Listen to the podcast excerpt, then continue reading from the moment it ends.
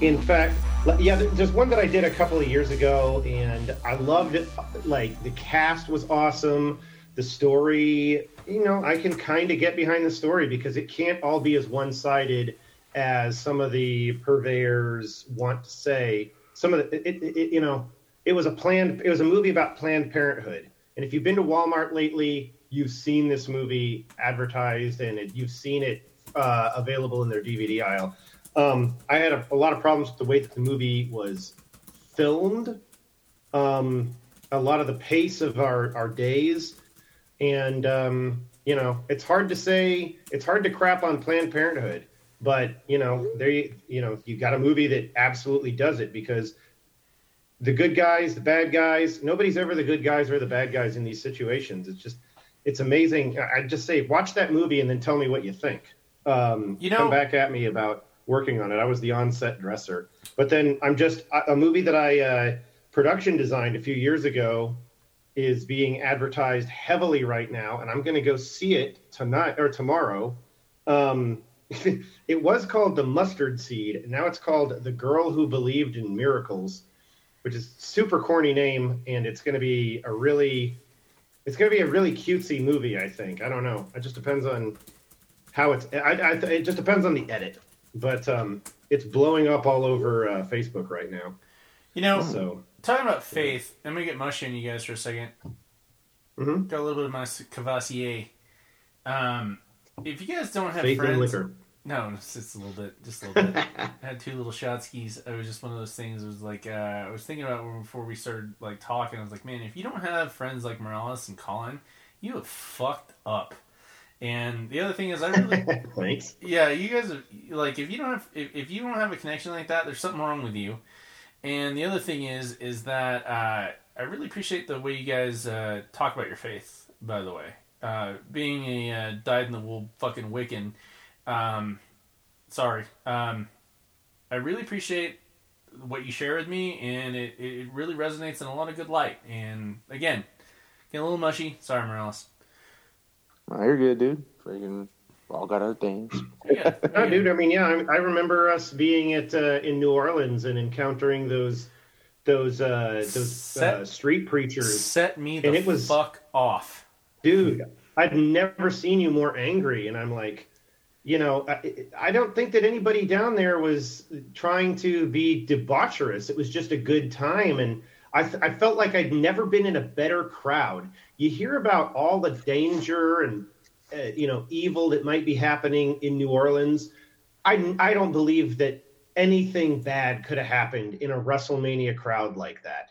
It was just such frivolity and joy and camaraderie and like to have some people come down there and like evangelize so heavy, heavily. Ooh, I and I was I, like, dude, you know, I took it personal. I, I, I, went and I talked to those people, you know, and I, I, I know that there was there, you know, there's a town crier up on one soapbox, and there's other guys.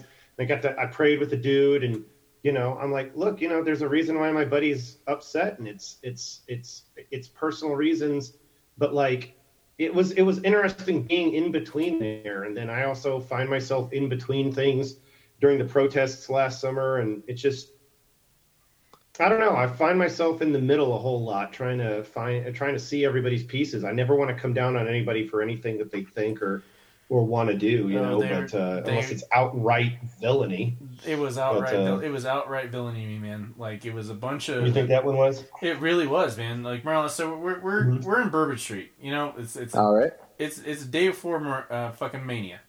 Um, mm-hmm. And I gotta tell you, Bourbon Street was way more fun than WrestleMania. By the way, um, I mean, dude, I've kind of was eight-hour WrestleManias. I totally get that, dude. We had to sit there for seven hours, and um, we we were so hungover. We didn't like. We only bought beer to take the edge off. We were like, can't drink. can't. I remember feeling edgy, but then we got those cigars, and I was like, I perked up.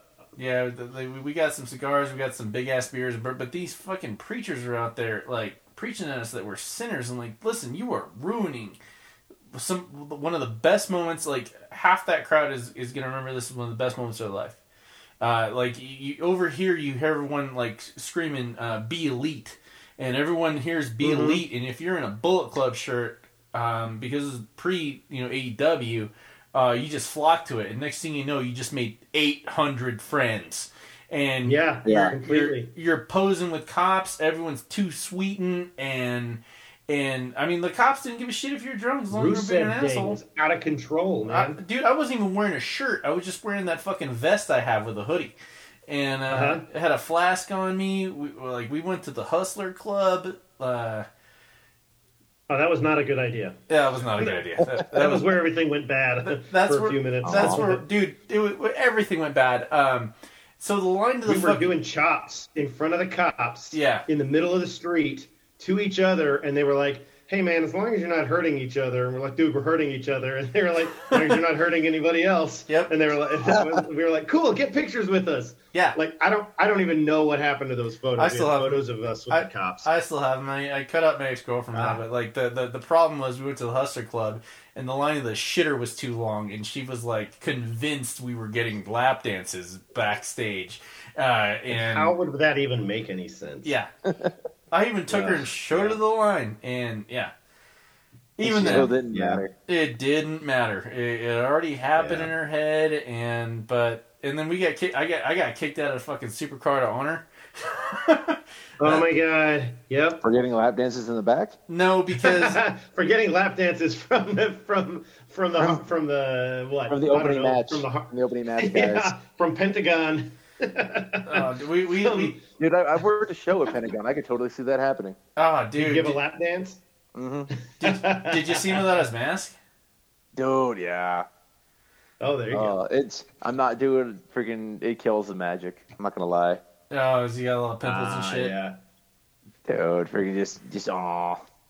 There's, yeah, there's, I get that. Like, I can't even see the like, even like the little bit you see him every now and then you'll see him with the uh with the mask without the paint. Yeah, even that's just like oh, it's just not the same. Or uh, mm. the... Penta, Penta is such a he's such a production guy like there's so much that goes into making him Penta. Like it just freaking like seeing him without even part of it is just like, dude. What what is he like? Totally five, takes you out of reality. What is he? Five two, dude, five he's, three. He's like he's like my height. That's not that's not short at all. Eh, it's not it's not huge though. I mean, for Mexican guy, but still. Yeah, but for a like, he's not. Like I, I worked a show. It was actually him. It was him. It was all the guys from freaking tonight's episode of Dynamite. It was uh him, Rey Fenix, and Laredo Kid in the triple threat at like a random lucha show at a, a Tammy's up in Denver.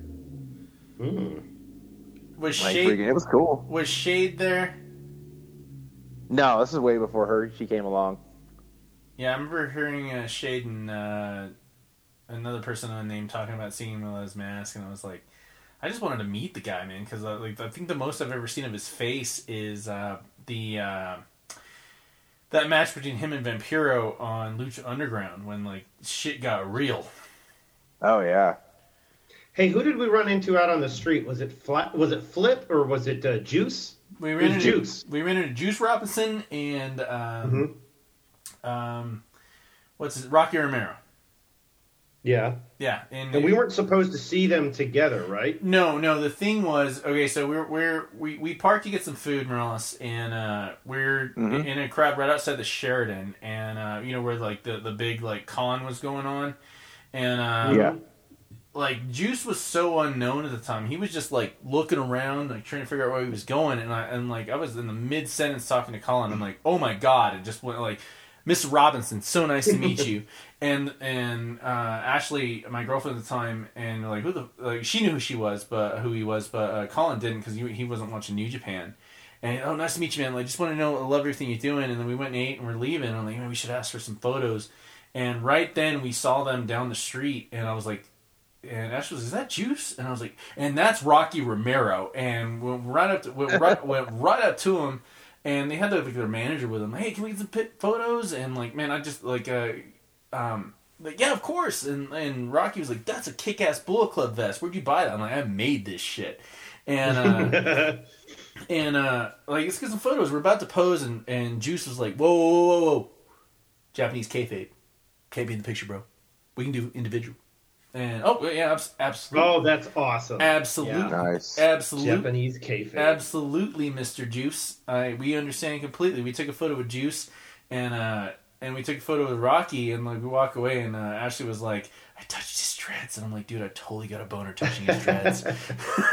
T- touching his dreads. Like, he dude- was super cool. Oh, they were they, they, they were super cool. Like it was it was it was special. They they made us feel special. And um, one of the things that because you you haven't really you've never hung out with Morales, but one of the things about Morales is, and I'm going to talk about you like you're not here, um, is that K- K- right. kayfabe and storyline is one of and of course protecting protecting the boys are like constantly in his mind like this like violent vibration and Mhm. and he would have he would have popped so hard for that man like in in in and also making sure the fans feel special uh, they made like Colin if, if if I may make the assumption they made us feel like a million bucks Oh, they really did. They they were like, dude, you you know who I am, so I'm going to pay attention to you. And that's what you're saying is like, you know, he's in Japan and he's got all that time. He's got time with WWE. He's got time with CSW or um, uh, CZW, and uh, he's got he's got time with a lot of places in the U.S. And it's it's over the course of his career. But he's a young guy. He's only like 31. So this this would have been when he was still in his 20s. He's he was developing, but he had it. He had his own presence. He had his own character.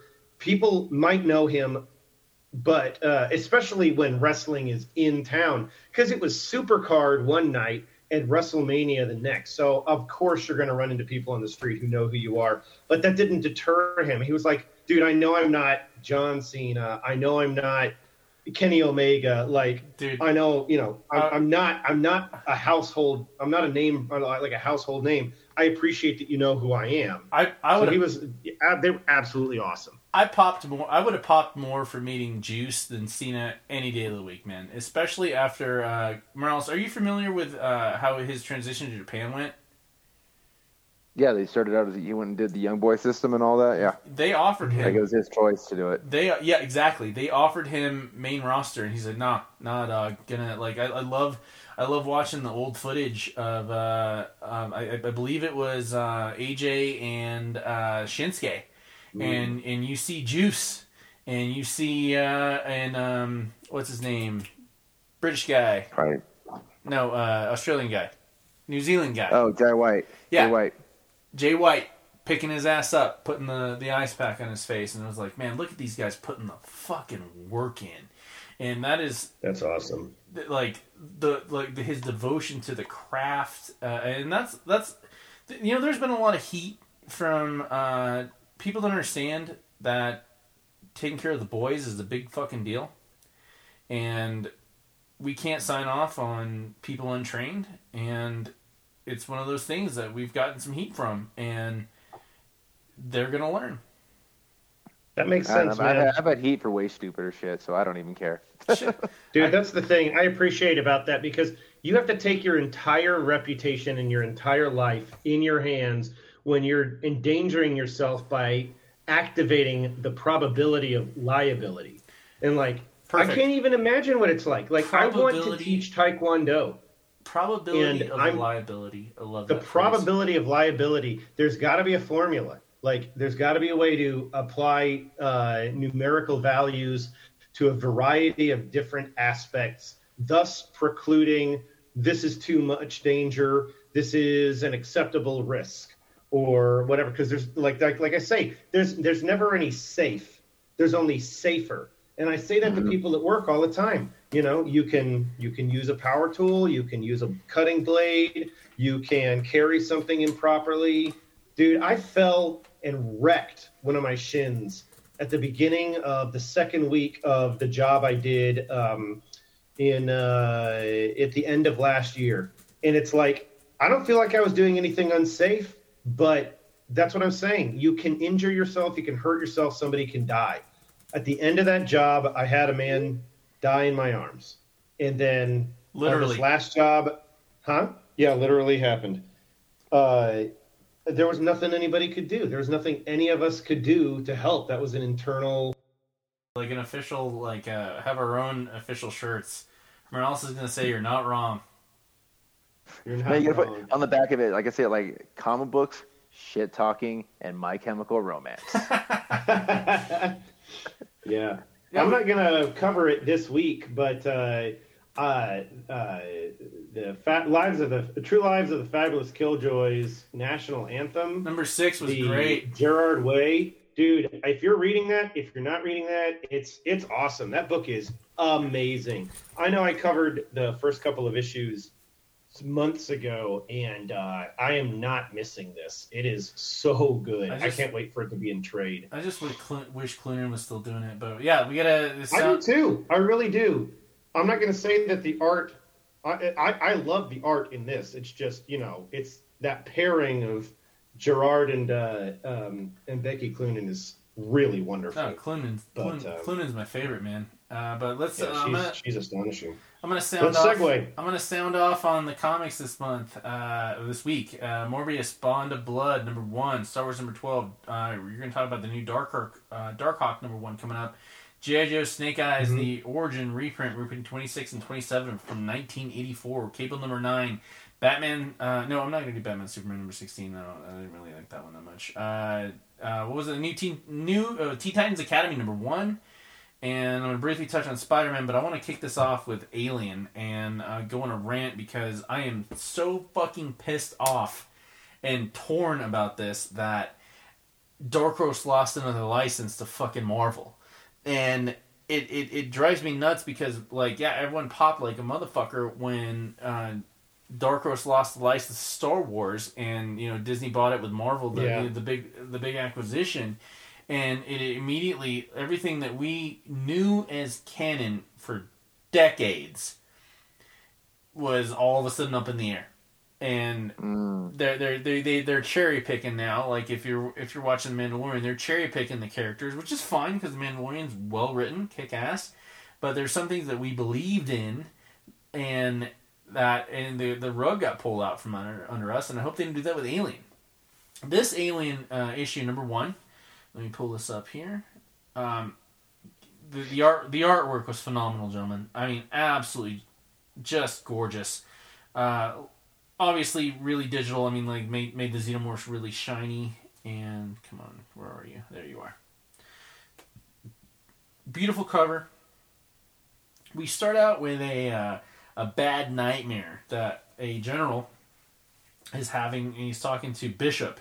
He's not talking to the bishop. He's talking to a bishop, and it's his therapist, and he's he's he's being forced into retirement for some particular reason. And you know they're they're giving him his big you know send off home, and he's telling jokes his retirement speech. If you ever been to a military uh, retirement, you know that uh, you know the, the the inductee is you know tells a couple jokes. He gets a bunch of presents, and uh, we flash forward to he's back on Earth, and we see two people outside his home it's uh, a blonde woman like hey it's it's in his it's we know for certain it's in his night dresser drawer.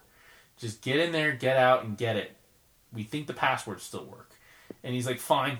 And uh, it's it's the general's son. And he's he his send off speech was i just want to spend more time with my boy. And hey what's going on dad? And you know he's you hey good to see you. He's big hug danny. Dad hey dad and uh, immediately a fight breaks out. A fight breaks out. Like fuck you. Like you know, don't tell me you're one of those fucking rebel shitheads. Like you know, like they, they kind of incorporate incorporate uh, what's going on now. Um, you know the political environment, and uh, I gotta take a piss. And uh, he's thinking, like, I gotta talk to my boy. Talk to my boy.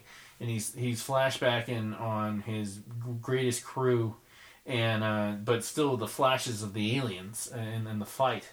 And hey, where were you? Uh, I thought you said you used the bathroom. Oh, I saw a picture of mom. And the fight breaks out.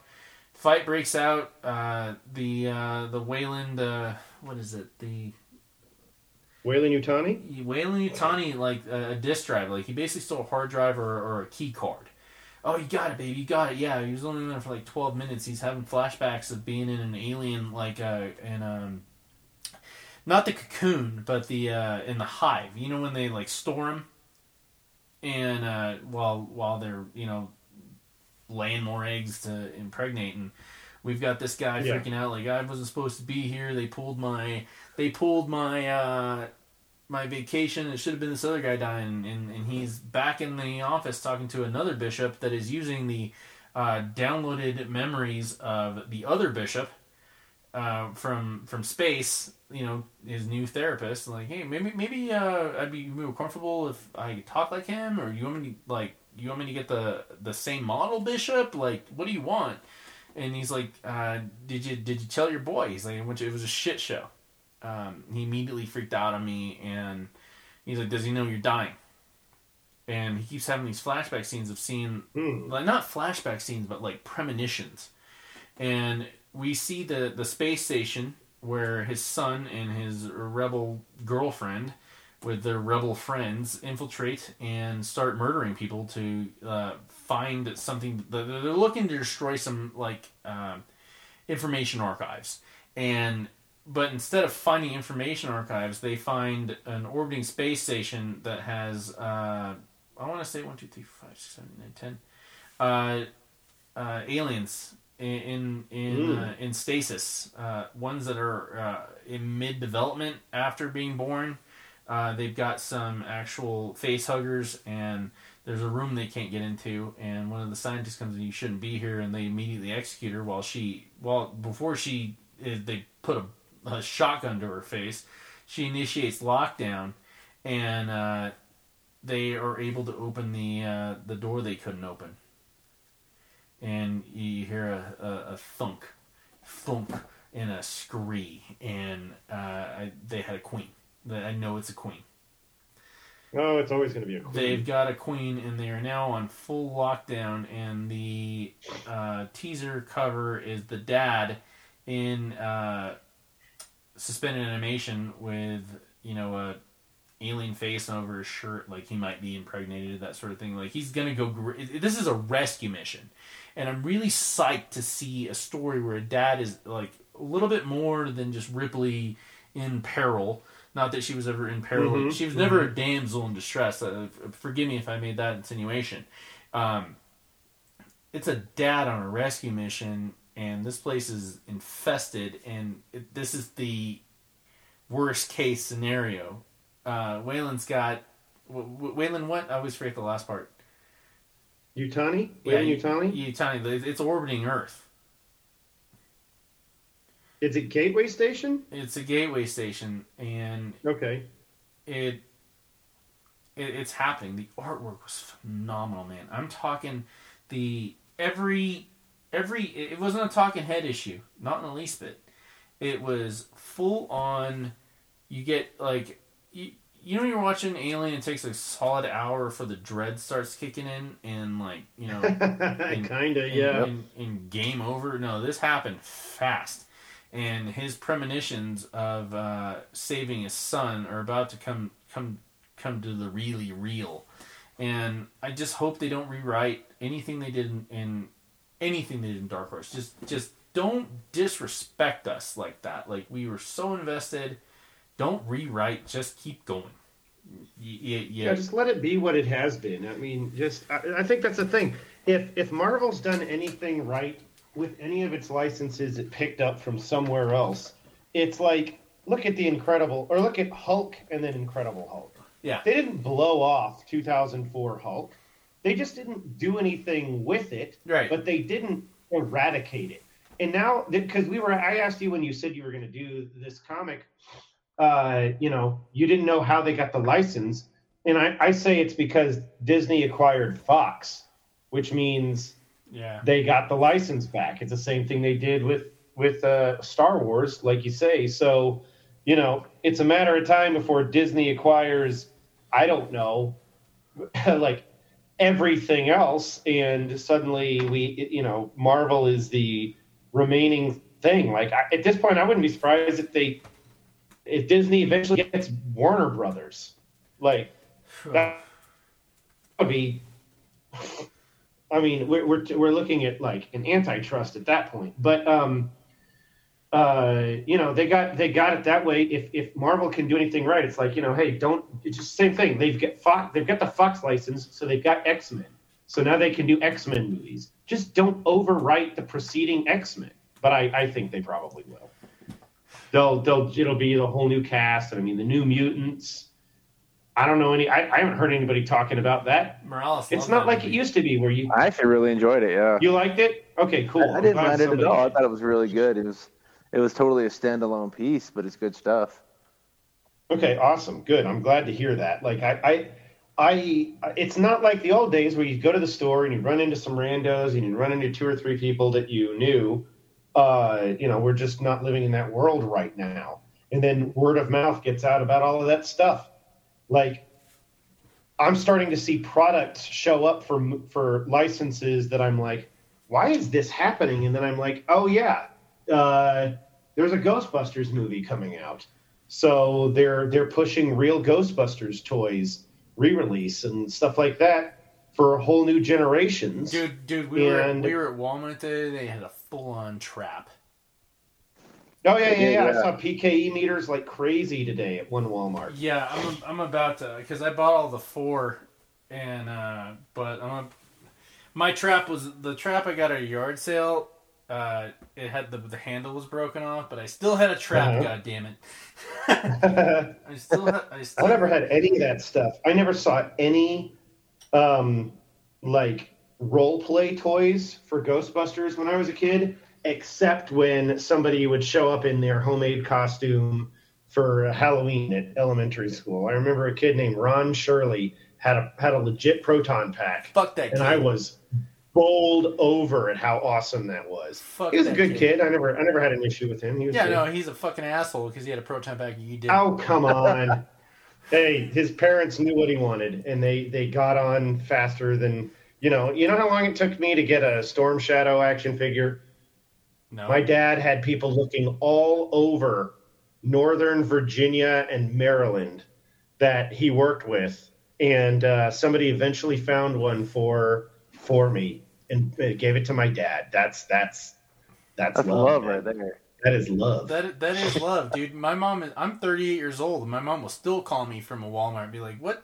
What? All wrestling toys are you looking for? I'm in the toy section. I want a Matt Hardy. And tell her I want a Matt Hardy.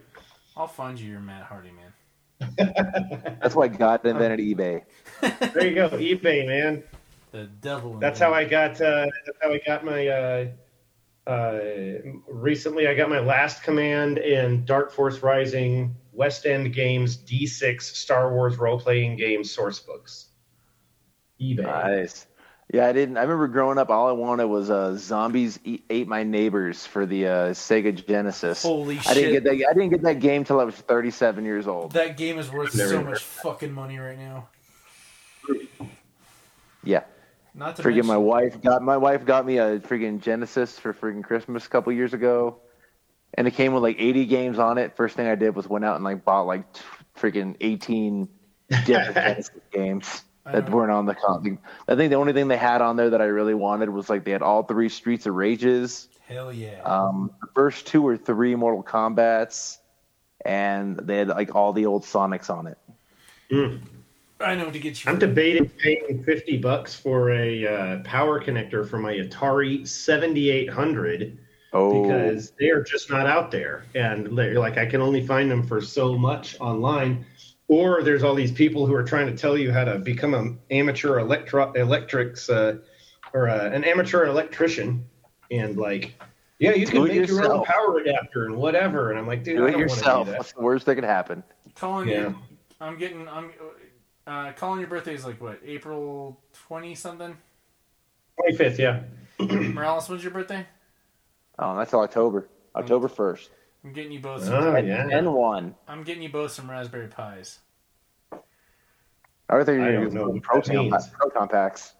Uh, if they, I'll get your proton pack too. But the thing about Raspberry Pi is, I got it from a homegirl uh, uh, a couple couple of years ago for her and her son. Uh, raspberry Pi, they build it. It's it's um, it's an emulator. They this dude on eBay sells them for like dirt cheap, and it Oh, I know what you're saying. Yeah, it, totally. it- uh-huh. like the interface is gorgeous. I'm, I'm like it, it takes like two minutes to start up, but uh, you can either get the uh, spend the extra ten bucks for the wireless controllers. You can either spring for the Genesis controllers or the Super Nintendo controllers, or Yeah, and, yeah. or if there, there's two versions. There's like the first version is uh, first video game ever and all all arcade games, all the way up to every system before the 64.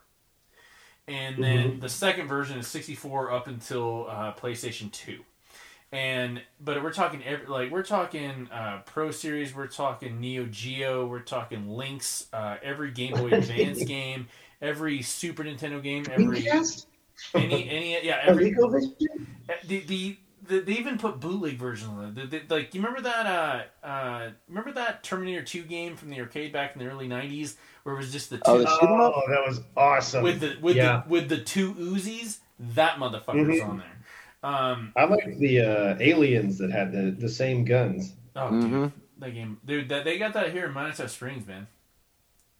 Oh, sweet! Really? Yep. Oh, dude, I would kill to play that again.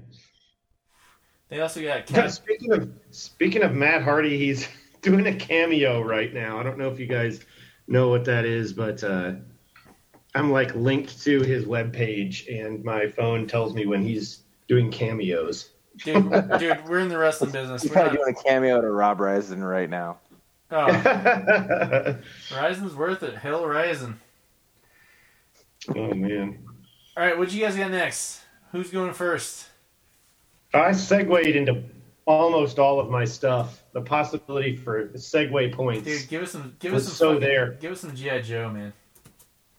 All right, yeah, that's the one I did. I did segue. I did say Storm Shadow. Okay, so here we go. This is. Uh, I'm going to talk about this for a few minutes here. Um, IDW has the license for GI Joe these days. However, Marvel was the original license for the GI Joe comic books, and so if you ever watched GI Joe or ever read the little file cards on the back of the action figures, they were written by Larry Hama Hell yeah. both of these things written written by Larry Hama. He approached uh, he approached Marvel in I think like '79 or something and said, "Hey, I got an idea for uh, you know Shield, like Nick Fury Agents of Shield, and uh, you know this uh, it'd be Shield versus Hydra and all this stuff." And they were like, "Yeah, we got we got something in the line for that, so maybe you could do something different." So he got the he got a license. They went through Hasbro wanted to do a do a licensed comic book for and their cartoon series for their new GI Joe line, and Larry Hama started writing GI Joe. Um, and so the the business was that. Uh, uh, sorry, I'm playing with my levels here. There we go. So they had the license for all these years. I don't know why it lapsed necessarily, except that the initial three and three quarter inch action figure line was more or less discontinued, but at the same time, it came back hard. The key to all of this is that Marvel had the license, and what I'm holding in my hand is a reprint of. Oh, I had it earlier. I totally forgot which ones it was. G.I. Joe number 26 and 27, I believe. The preceding issue introduces Zartan.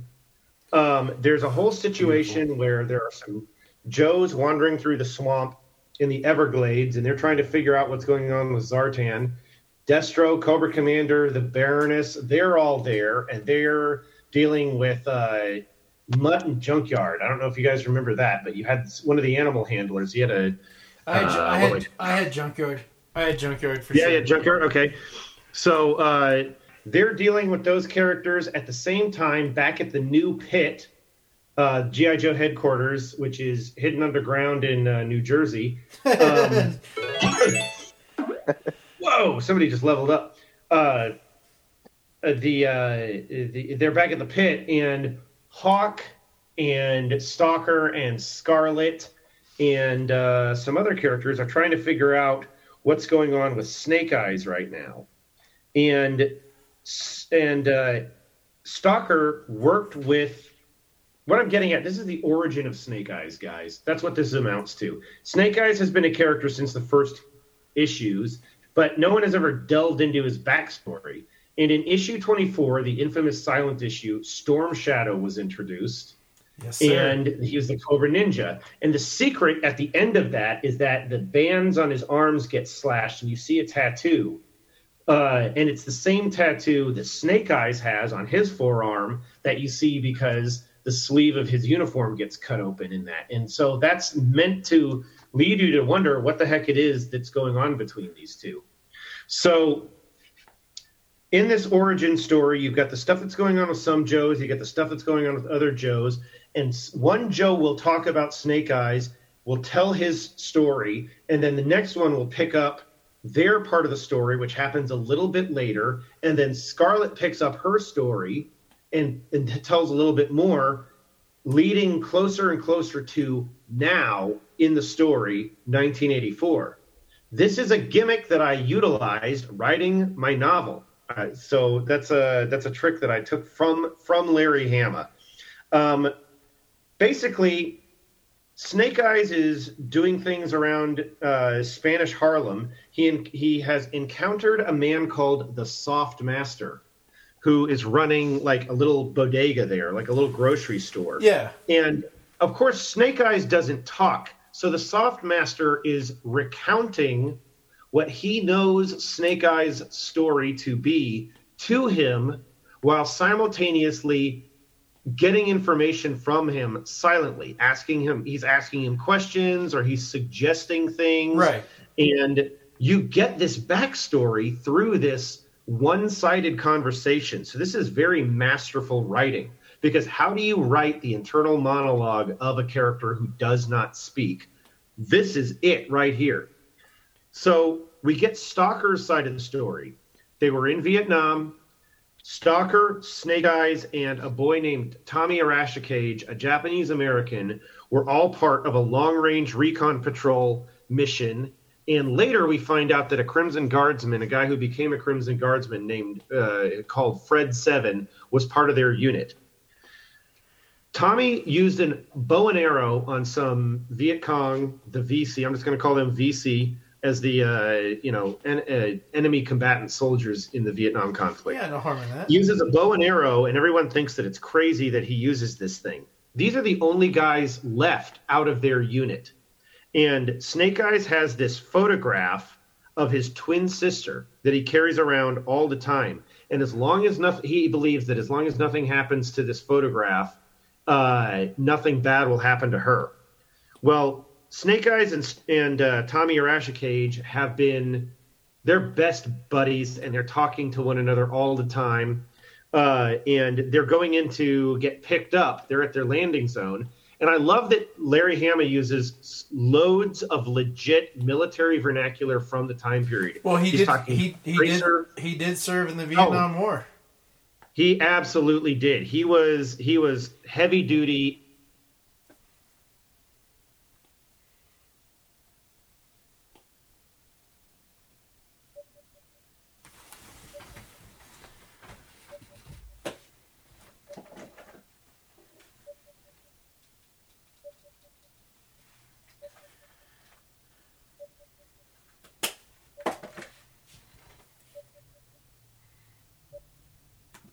His understanding of that conflict that it just seemed like kids were everywhere.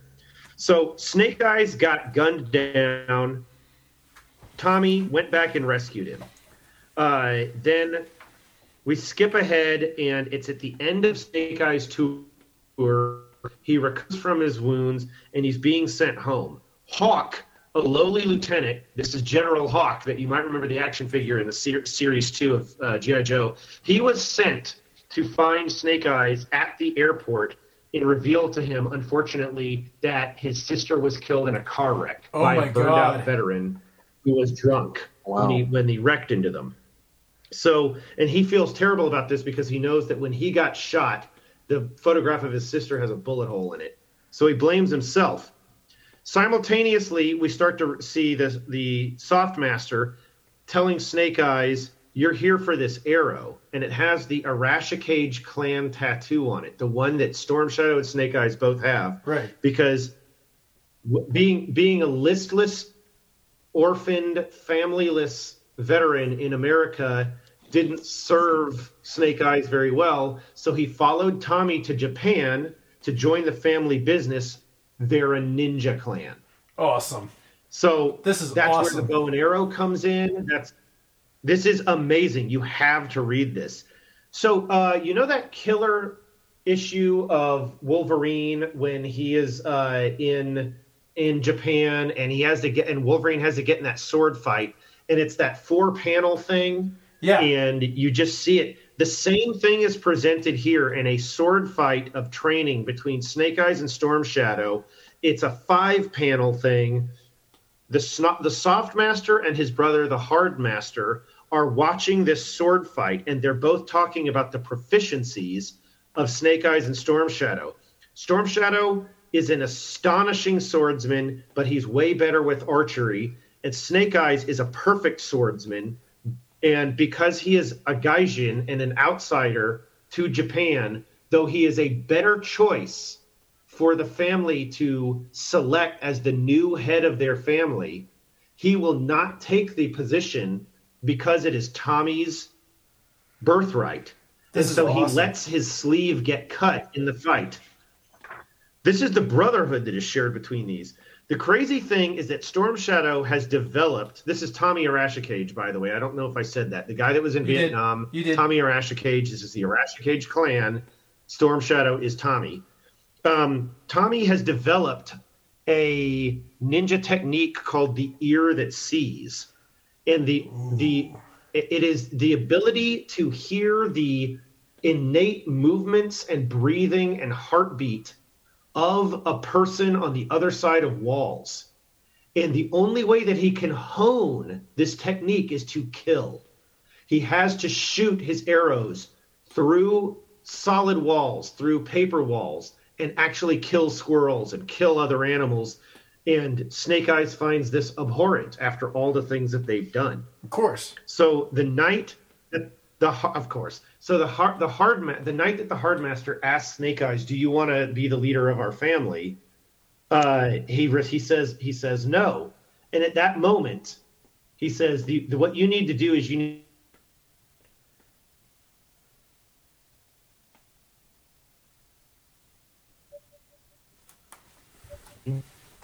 Is somebody else's breathing, like circulation, uh, respiration, and all of these things. And he says, like, you need to be able to figure this out too. At that moment, an arrow comes through and kills the hard master, and it's one of Tommy's arrows. So of course, Snake Eyes steals steals out into the night to try to find Storm Shadow, and the Soft Master believes that his brother was murdered by his nephew. Right, and th- this is this is This is- completely different from what happened in the movie. Oh, totally, man. I would not pay. I, like those those those two movies have literally nothing to do with any of this. If they made a movie just about this as a launch off point for a GI Joe story movie, people would be like, "This is just this kick ass ninja movie." If they made GI Joe at the end, it would just be incredible. You know what Yeah. I mean? So all of this is going down. You know, Snake Eyes chases Storm Shadow, can't find him. He eventually leaves Japan, thinking he's a failure. He goes and he uh, fi- he he goes and he lives in a cabin in the high Sierras, and he befriends his wolf. And uh, then the Joe team is being formed in the uh, early to mid '70s. So, uh, Hawk and Stalker go out to try to pick him up and ask him to join the Joe team, and he's like, "Yeah, okay, I'll do it." So he's he's there watching Scarlet train the Joes one day, and she manages to almost knock out one of the dudes. I think it's Clutch, the uh, amp or the uh, uh, one of the drivers. And so, in an effort to help her not look like it's a one-off, Snake Eyes takes a hit and lets her do a throw, and she's like, "You're full of crap. I know you're way better at this." So they go out more or less on a date, and he tells her all about his sister, and he tells her all about his life in Japan. He's talking. And then they're forced to go. They need, huh? He's talking. Oh, he talks. He can talk to Scarlet. We're not seeing the benefit of his voice. We're hearing Scarlet recount this tale. So these are visualized flashbacks. And so then the Joe team is sent in as Delta Force into the into the desert in Iran during the Iran uh, hostage crisis. These are the, that that's the that's the license with history that they took with this. Not an The easy two thing have to Huey accomplish. going to the desert. Uh, sorry, say not, again. not an easy thing to accomplish. You can't just do Iran Contra and No, you can't. Oh, it's not an Iran Contra. That's in the '80s. That's totally different. This is uh, this is the the Iran hostage crisis. Uh, Oh, my bad, my bad. That um, not at all. You know, the Delta Force went in. The uh, air intakes on the helicopters took in too much sand. One of the one of the helicopters kind of wrecked into the other one, and it was a terrible moment in the presidential presidency of Jimmy Carter. Uh, so what they what they're depicting in this is that the Joe team was that Delta Force. The helicopter crashed into the other one. Snake Eyes tried to rescue Scarlet and got his face burned off, oh shit! and his vocal cords are destroyed. So that's why Oh wow. that's why you never ever see his face because this it's, is it's a in- model This is destroyed thing. incredible. And This is incredible. I, Scarlet Scarlet was willing to leave the military to be with Snake Eyes because of his bravery and his his honor and the way he is he'd always treated her. And, but he he walked away from it. He said, "I'm not." You know, he he didn't say anything, but he would not he would not be with her that way because he felt like an, a destroyed person again. So at the end of these two issues, Snake Eyes is with the Soft Master, and um, Storm Shadow appears, and he's there to get that arrow back because I know much later Storm Shadow is trying to figure out if there's any evidence on the arrow that could lead to the actual killer of the Hardmaster. That Storm Shadow did not kill the Hardmaster in an effort to he was trying to kill Snake Eyes. Whoever it was that killed the Hardmaster was using the technique, but they were using technology because they weren't a ninja that good. Zartan. But they had the arrow that Snow, Storm Shadow shot and killed a squirrel with earlier in the issue, and that's what they were trying to kill Snake Eyes with. What Snake Eyes didn't know was that when he was murdered, he was emulating the respiration and circulation of Snake Eyes. So he, Snake Eyes was the intended target. wow. This The this the this, arrow is absconded with. This is inten- It's so much, isn't it? This, this is is- two issues this- of this- one series. this completely shits on what the what happened in the movies and and Tony. Uh, one time we tried to do a, a, a minefields where we started talking about GI Joe. We talked about GI Joe for two hours. um, we're we're I, that, I can go on and on. we're we're I'll- that I'll- we're that obsessed with All I GI will Joe. say here, GI Joe. This is it. Like I grew up with the action figures and I loved it, and I loved the personalities that Larry Hama wrote into all of those file cards. And then, of course, I loved the cartoon show, and it's a great show. But when I started collecting these comics in uh, the late '90s, from like 1996 through 2000. I became obsessed with G.I. Joe because there was a much more grown up story with real military stuff in it, real government and geopolitics. Cobra went from being a terrorist organization to a constitutional monarchy that had to be recognized by the United States government. And because they had Serpentor, who was their uh, was their basically their elected leader after they ousted Cobra Commander, and then Cobra Commander spends the rest of the next 50 issues trying to find a way to reingratiate himself into Cobra or take over again. So you've got the Cobra Civil War over issues uh, over uh, I think it's issues like right around 75 and uh, it and then you find out who that burned out vet was who who killed uh, Snake Eyes family and then you find out how that pertains back to Snake Eyes through Cobra Commander, let alone what happens between the Baroness and Snake Eyes because of her her killed brother during the Tet Offensive in Vietnam. Dude, it goes on and on and on until Larry Hama leaves the series in like oh I don't know issue 100 something or another, he and out- then he, he comes back for like last 15 issues. Wasn't he ousted from GI Joe? Sorry, say again.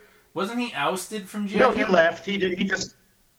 I don't think he was. I think he just was like, dude, I've written as much as I can about this, and I think that they're shutting down. You know, it's basically it was always an advertisement for a toy line that he lent this astonishing credibility to.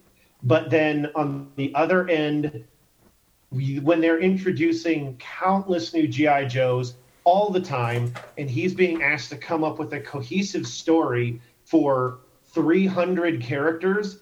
There are characters, you know, like they were constantly sending, getting letters from people who are like, "When are you going to do something with Flint? When are you going to do something with Rock and Roll? Whatever happened to Breaker? Whatever happened to uh, Major Blood? How come all these characters just never appear in this book?" And it's like you would have to have been writing six different GI Joe titles to be able to portray all of those characters. So it's one of my favorite things that I've got. I have all 155 issues of Marvel GI Joe, uh, and I still bought this reprint. And even then, earlier this year, there was that, and we covered it. There was a uh, a reprint of the famous issue 24, the silent issue, and uh, there was a uh, like a re a redux of it printed in there as well. So I mean, this has just been it's been awesome to reconnect with this, and uh, I gotta say, if you can find a copy of this, it is so worth your five bucks. This is two of the best issues of G- Marvel GI Joe reprinted for IDW. IDW, they don't f around. No, dude, no. And I talked about that's how I. That's how I. That's, Dude, that like everything they do is fucking gold. Morales, you got any uh, thoughts on GI Joe from this? Nah, I haven't really, never really read too many GI Joe comics growing up. I kind of think I might have to give that one a go. Then shoot, it sounded really interesting. I would legitimately suggest go to go to go to your uh, local store, see if they have some the Marvel collection. Just get like Volume One. The first issue is like double sized, and it is about the Joe team being asked to go rescue a pacifist, um, conscientious, conscientious objector, uh, like just this this um, this person who is a thorn in their side because she is a well-known um, pacifist that Cobra has captured, and they're like, why don't we just bomb that plant that island off the map and get rid of Cobra and get rid of this woman who's you know making us look like a bunch of jokers in the press? And they're like, it's not our right. It's not what we do. It's it's not our our job to make policy. We're the military. We carry out policy, and it is this woman's God-given right. It is her this woman's constitutionally given right to say and feel whatever she wants. And we're still going to go in. We're going to rescue her, and that's what we do. And I was I, like, the first issue tells you what you're in for for legitimacy of a, of an entire book. It's it's it's Tom Clancy esque. Like every once in a while, you got something crazy in sci-fi. They never go into the whole like Cobra Law thing from GI Joe the movie. They never get that weird. But there's definitely some sci-fi quality to it here and there. But more often than not, it's so legit. It's so real. You, you know, go back and get these things. It's There- totally worth it. There are no Joe comics on the Marvel app. I'm looking it up. I'm even just looking up Joe. It's not there. Let me look up Hama. I just don't know that it's. I mean, since they don't have the license anymore, maybe they can't reprint it. But Maybe it's on. Okay, if they don't have the license, then maybe it's on Comixology. Joe. Yeah. I've seen they. I don't know what. Yeah, I'm gonna I'm gonna look him up on eBay real quick. But uh, Morales, why don't you hit us up with something? What have you got? give us a, give us some. Uh, let's see. give us Let's some start off here. I got me some uh, De- Batman Detective Comics. So we started out here. Let's see. We're at City Hall, and recently elected Mayor Nakano is having a meeting talking about his vision for Gotham, and his entire platform was based upon the fact that he wants to get rid of all the vigilantes. Can't doesn't want to do with the mask because uh, it um, it, during Joker War, he actually lost an eye Yep. due to uh, during a during a battle. Whoa. So, and while he's trying to you know trying to get all these people to buy into his vision, he gets attacked by a group. Uh, the entire party is is crashed, pun fully intended, by the party crashers, Party crashers. who are who are, rem- who are That team I remnants from the. about.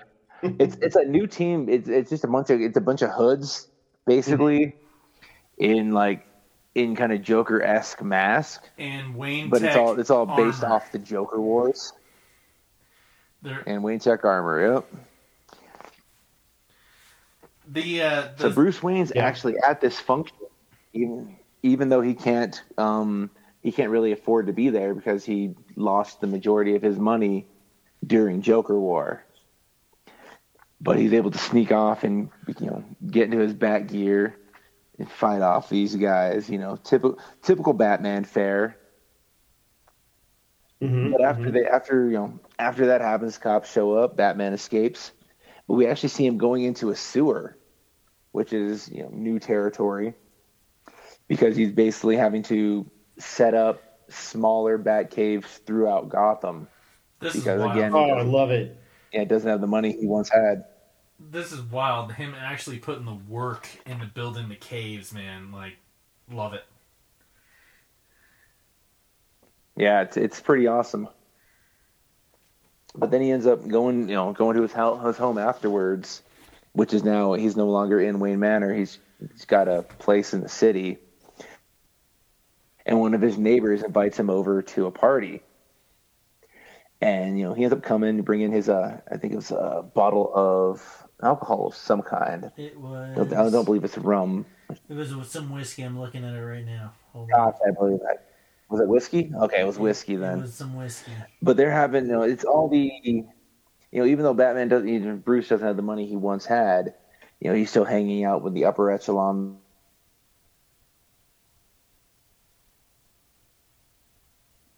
And like basically a lot of what's going on, they were talking about um, Mayor Nakano, and how how uh, he doesn't understand Gotham, and he you know he just doesn't kind of understand the way things are, and little by little we're finding out that the uh, that like the upper one percent doesn't really have to worry so much about a lot of these problems as far as like the criminal element. And I think that's really kind of an interesting take on it because, you know, you've got your jokers, your two faces, and sometimes they'll bug some of the rich, but they always seem to, to seek out specific people. So it's definitely like it's it's it's almost like a lower part of a, a lower tier of society's problem. Good point. And really, it's not. Did you did you pick up on the Law and Order Law and Order SVU type cues here? Where But like it turns out that um, sorry, brother, our connection keeps kicking in. Cap, I pro, I, pro, I apologize. I really didn't actually go on with that. Um, so like he's walking into his building, and we're like, wow, they only Oh no, you're good, dude. I was just gonna ask you to just kind of uh, uh, go off on that a bit. No, the, well, like you know when you're watching Law and Order, and like you know there, there's obvious cues like guest starring this famous star. Uh, He did it. um, but like the, the little cues that come in, like Bruce, uh, Brucey, how lovey is this? Oh, they only stole my phone. Wait a minute, hold on. Like there's no wasted dialogue. Uh, especially when it comes to DC and when it comes to like a, a television show they, they only took our phones and then we get to this scene where you know Mhm. she throws this party and you know he, he gets home and the the dad is like you know like screaming the cops are there and and they're freaking out. And he's like hey you know they're calm down. He's like all the windows are busted in from the inside. The glass is on the inside. And he's he's already on the trail. And the one thing I wanted to like set you on fire is is because you are one of the biggest Batman fans I know, and you you, you obviously pop for some good action, but you pop for good detective stories, Mhm. and this was this was like oh, Mm, cool. Oh yeah, this this is a detective story. Like like bring it back to Batman being the world's greatest detective. And we, we, we have so many little clues here. Like it, it's it, and they don't give away too much. Like they, they they you know when they write a comic and you see what's going on, but the main characters don't. We only get like two small windows in on Yeah. this.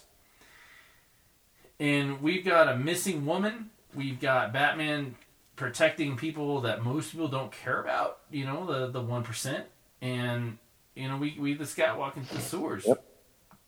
hands covered in blood, And then the, I love the title, and like I, I, I always pop when like especially with uh, Immortal Hulk, where the, you don't get the title of the story until the very last page, and then when you get the title, like oh that makes sense. It like, like, they hold off, and then we get the Neighborhood Part One. Uh, Mariko uh, Tamaki. Uh, yeah, I like it when they do that. Oh, love it, man. Uh, what are some of your favorite things about this, Morales?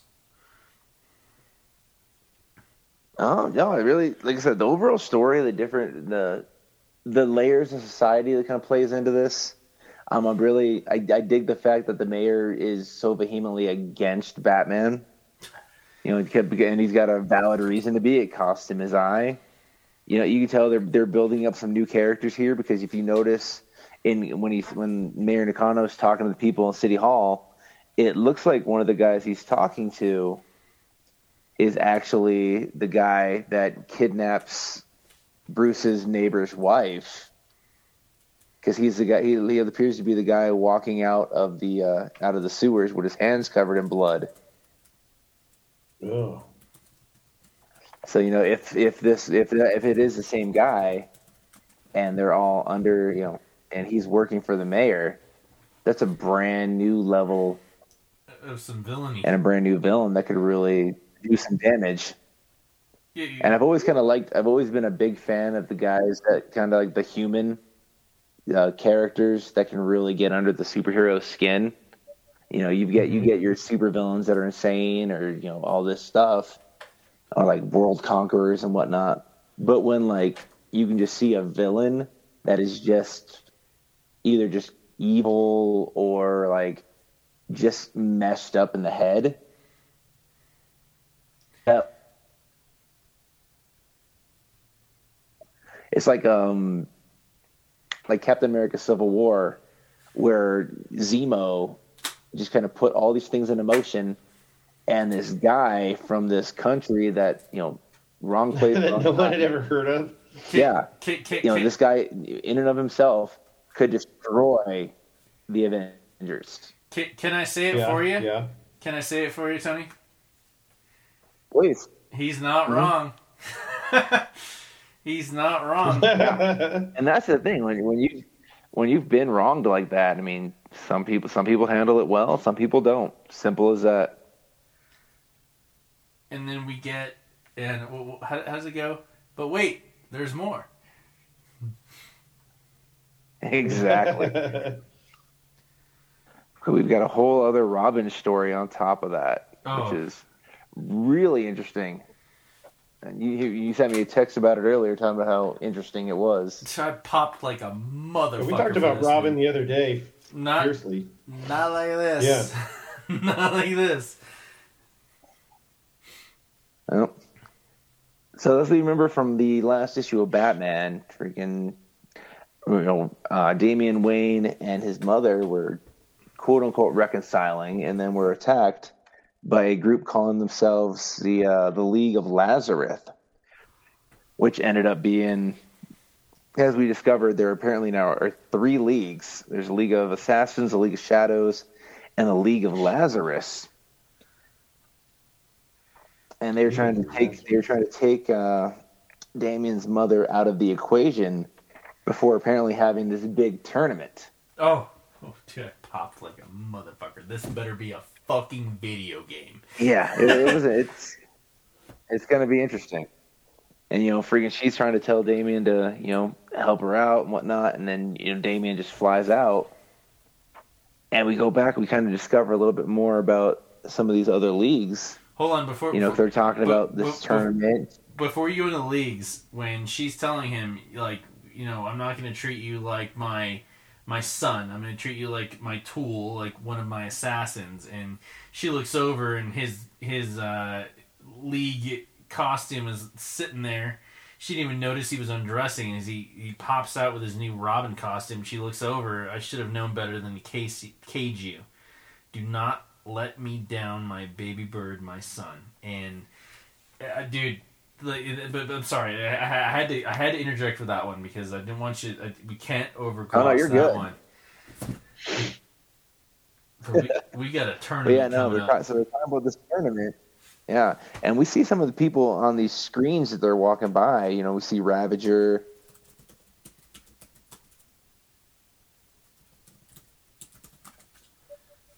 Then we turn around and they're talking about how the League of Lazarus will rejoin the ranks willingly, or you know, the League of Shadows will make them. And then they start talking about this tournament one more time, and there's this shadowy figure just beating the, beating the tar out of these you know people, and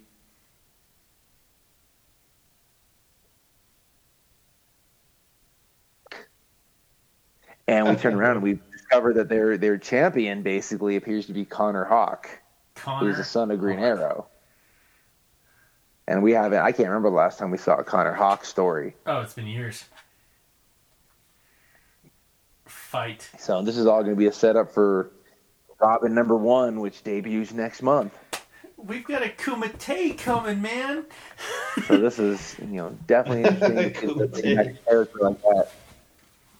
Yeah. We've yeah. got we've got Mortal Definitely Kombat got some interesting coming. Mortal Kombat style vibes off of it, to be sure. Oh, dude, with, with, with Damian, I mean, like, like I remember I was a, I was a little pissed off that he, you know, abandoned the Titans, but I loved how he let let them to fix what you know what he did wrong. Uh, you know, after you know imprisoning and torturing and mind wiping the their uh, their prey, and you know t- took him on this like you know, really just gauntlet. And then, you know, he fixed that. And now he says, fuck you, dad. But then he's like, I'm like, I'm reading this and I'm like, okay, now you're with mom now. And I don't want to read a mom story here. You were already with mom. And he's already outsmarting her. And he's like, fuck you, I'm out of here. I'm not doing any of this shit. And, but we've got a tournament coming up, man. Like, ah, this better be a fucking video game.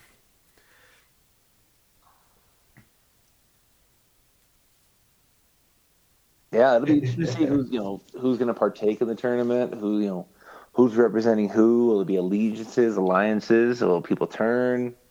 And what what's the prize? You know, if you win this tournament, what do you get? And who's Goro gonna be? It's got to be Bane. I'm hoping an all expense paid trip to Hawaii or something. or at least Florida.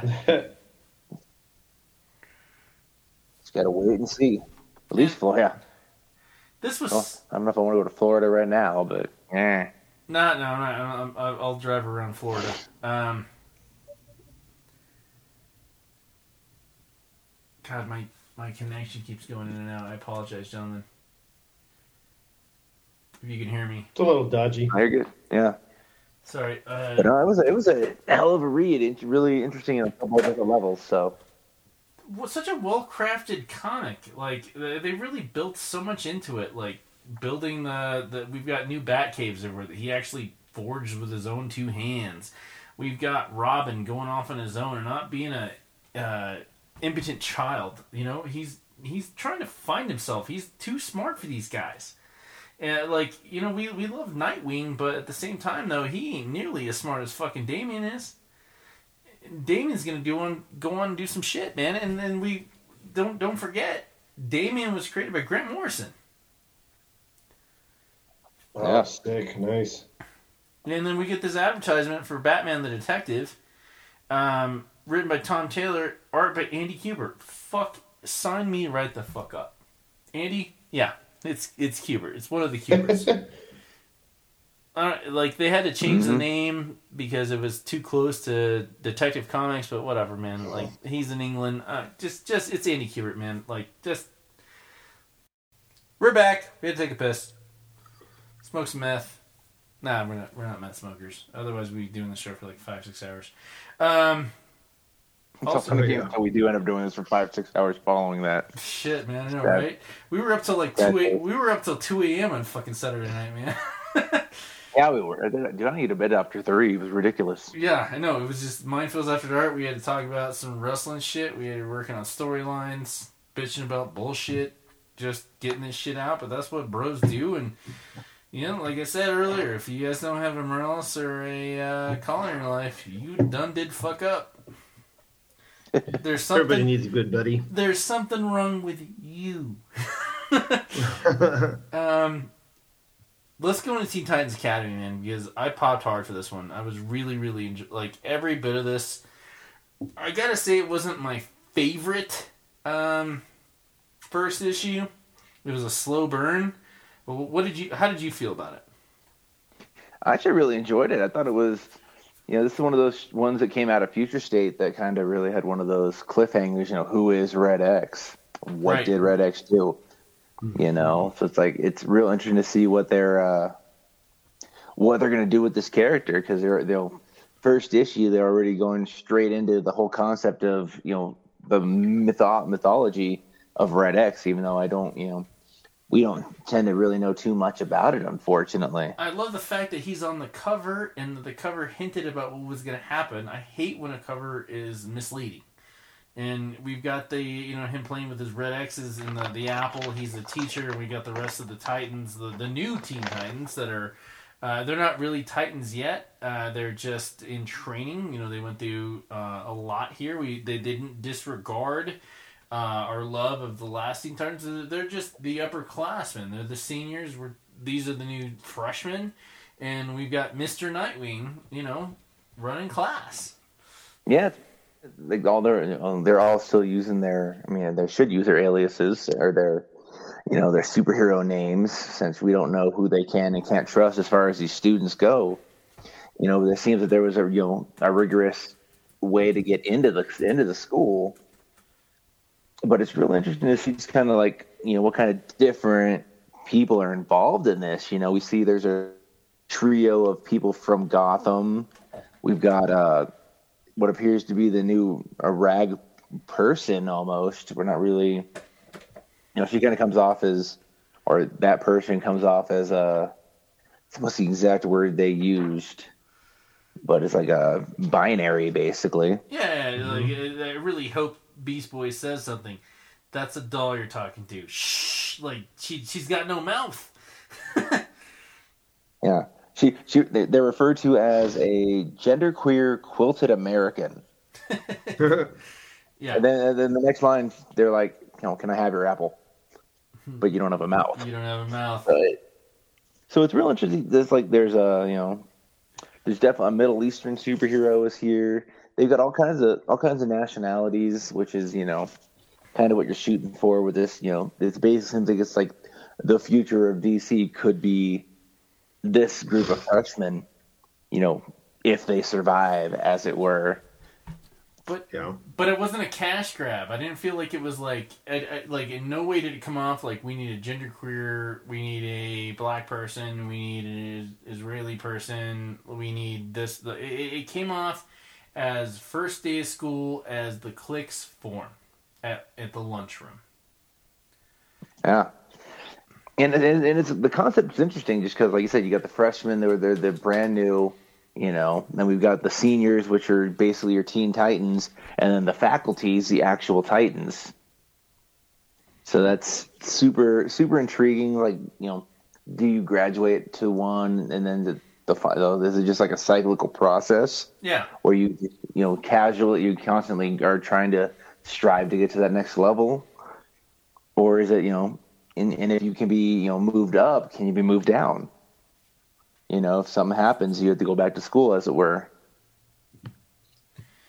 I'm I'm loving the fact that it involved watching the clicks form, while they also paid homage perfectly to the original Teen Titans from the you know from the cartoon from the from the comics as they're leading school.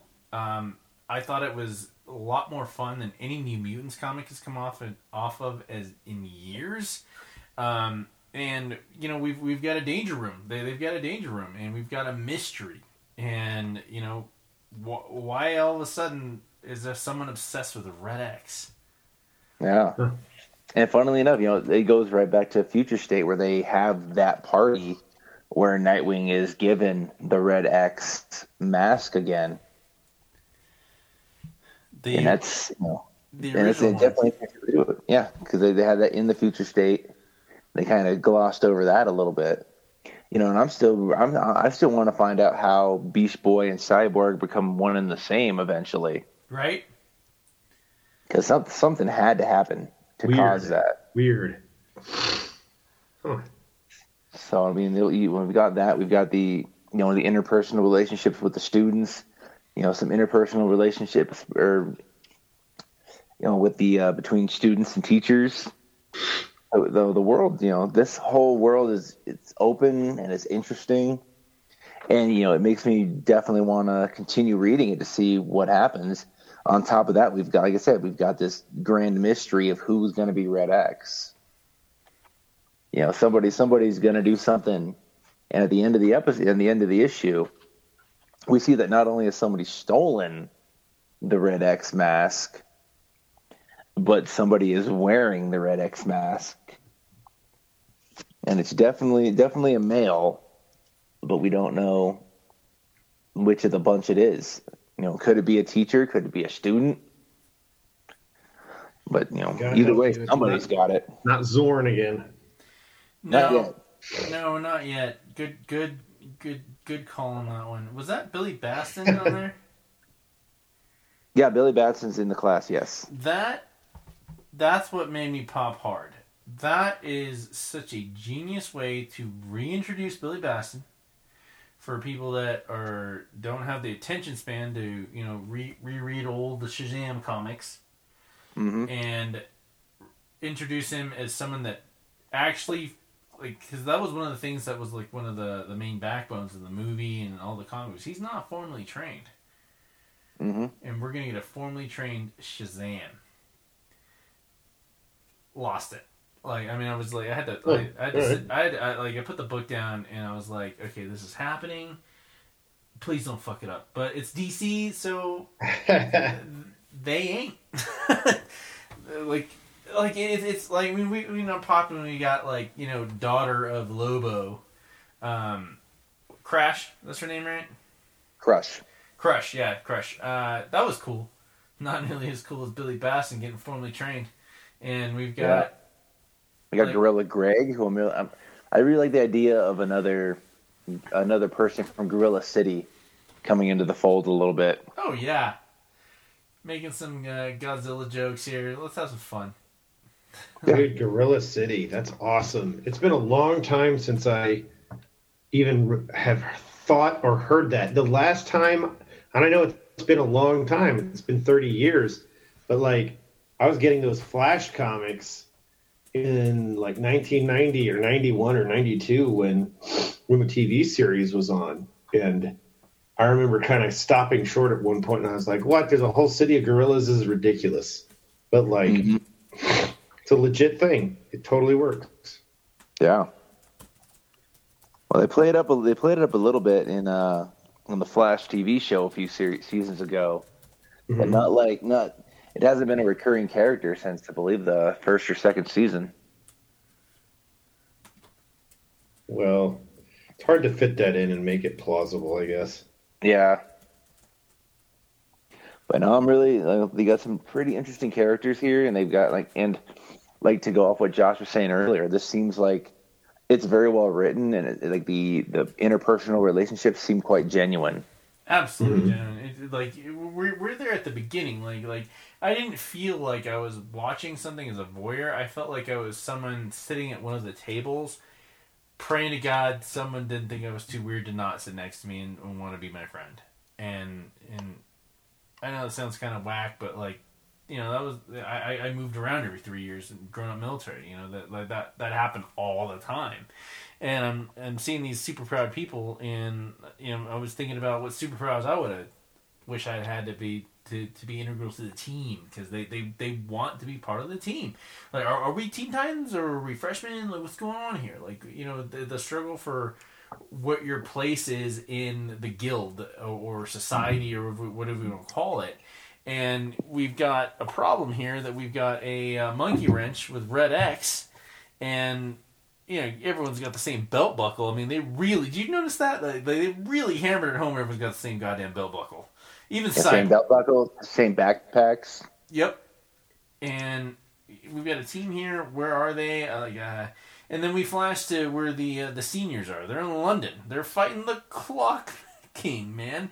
And Clock King of all people. of all people, remember we, we, we talked about Clock King ad nauseum a couple weeks ago, and hmm and I'm I'm digging his look. I'm digging his look. He's he's he's slightly brown, But you know, you, you know, uh, once the world's greatest clocks have been set to clock meantime, I will reign supreme. What the fuck does that mean? I don't, I, I don't care. It was like this. It was like '60s Batman zaniness, man. Uh, he's in like when did Clock King learn to fly? Right on time. You fucker. Dude, seriously, man, you you put Morales in any situation, just like when I put you in a situation, Colin, and I, I like light a fire, y'all get like fucking crazy and pull some shit out. Like we've got Flash hauling people around. We've got fa- these losers in like spandex with like clocks on their on their chest. Like- I know. I've got a. I've got the Lego Batman clock guy, Clock King. Clock King, Yeah, pretty sure the same Calendar one. Man. with a with a embittered mare.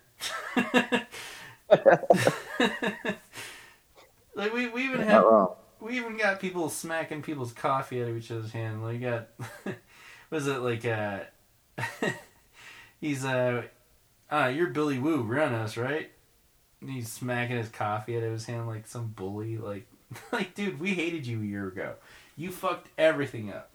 you, you you imprisoned the gin and and now I'm liking you again and it's it's it's wrestling all over again, man. Like it's when like when you realize like like uh I remember um like Colin I've told you this before, but uh uh Josh my, my buddy Josh, uh we got back in wrestling at the same time and like fuck New Day, fuck New Day, like five months of fuck New Day, and he calls me. He's like, I I gotta tell you remember that. He's like, I gotta tell you something, man. I'm like, dude, mm-hmm. like, like, what are you gonna tell me? You're gay?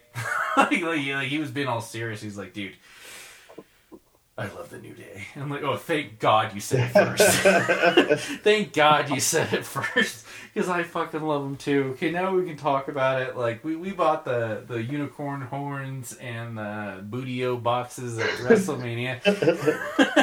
Bootio boxes. Dude, Yeah. it, it was it was five bucks for a Bootio box. It was thirty for if you got the cereal inside, but I just wanted that goddamn box. Mhm.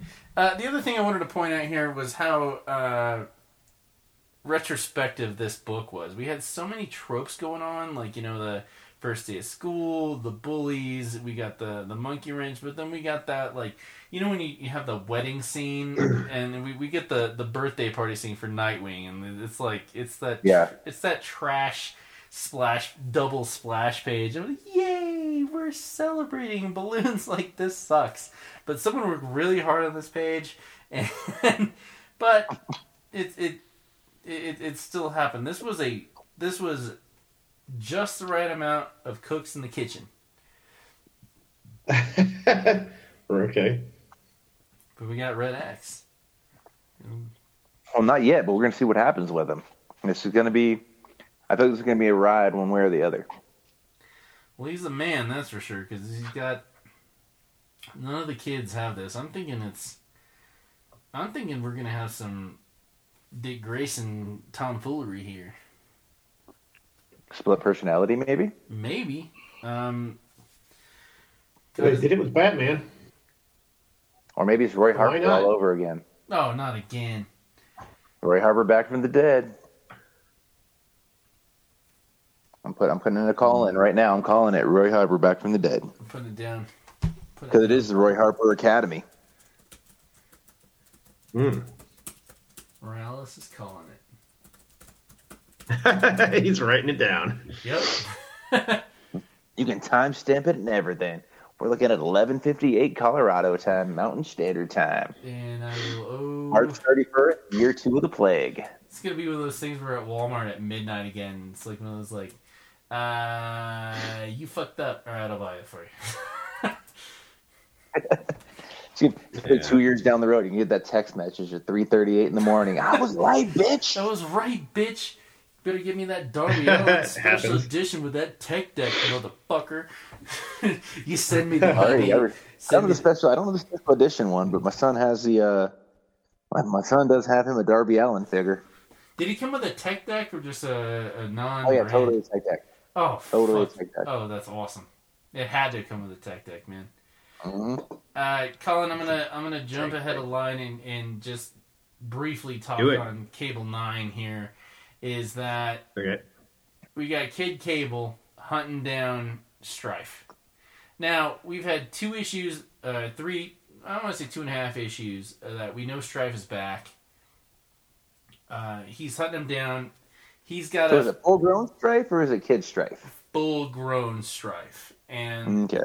the reason I'm popping is the last time that Strife was relevant was X-Cutioner song, and that was back in the '90s. And Yeah, I, I had, is- I still have my Strife action figure, man. He had the same head as Cable, and he had that that, that, that fold up mask. He had that cool mace.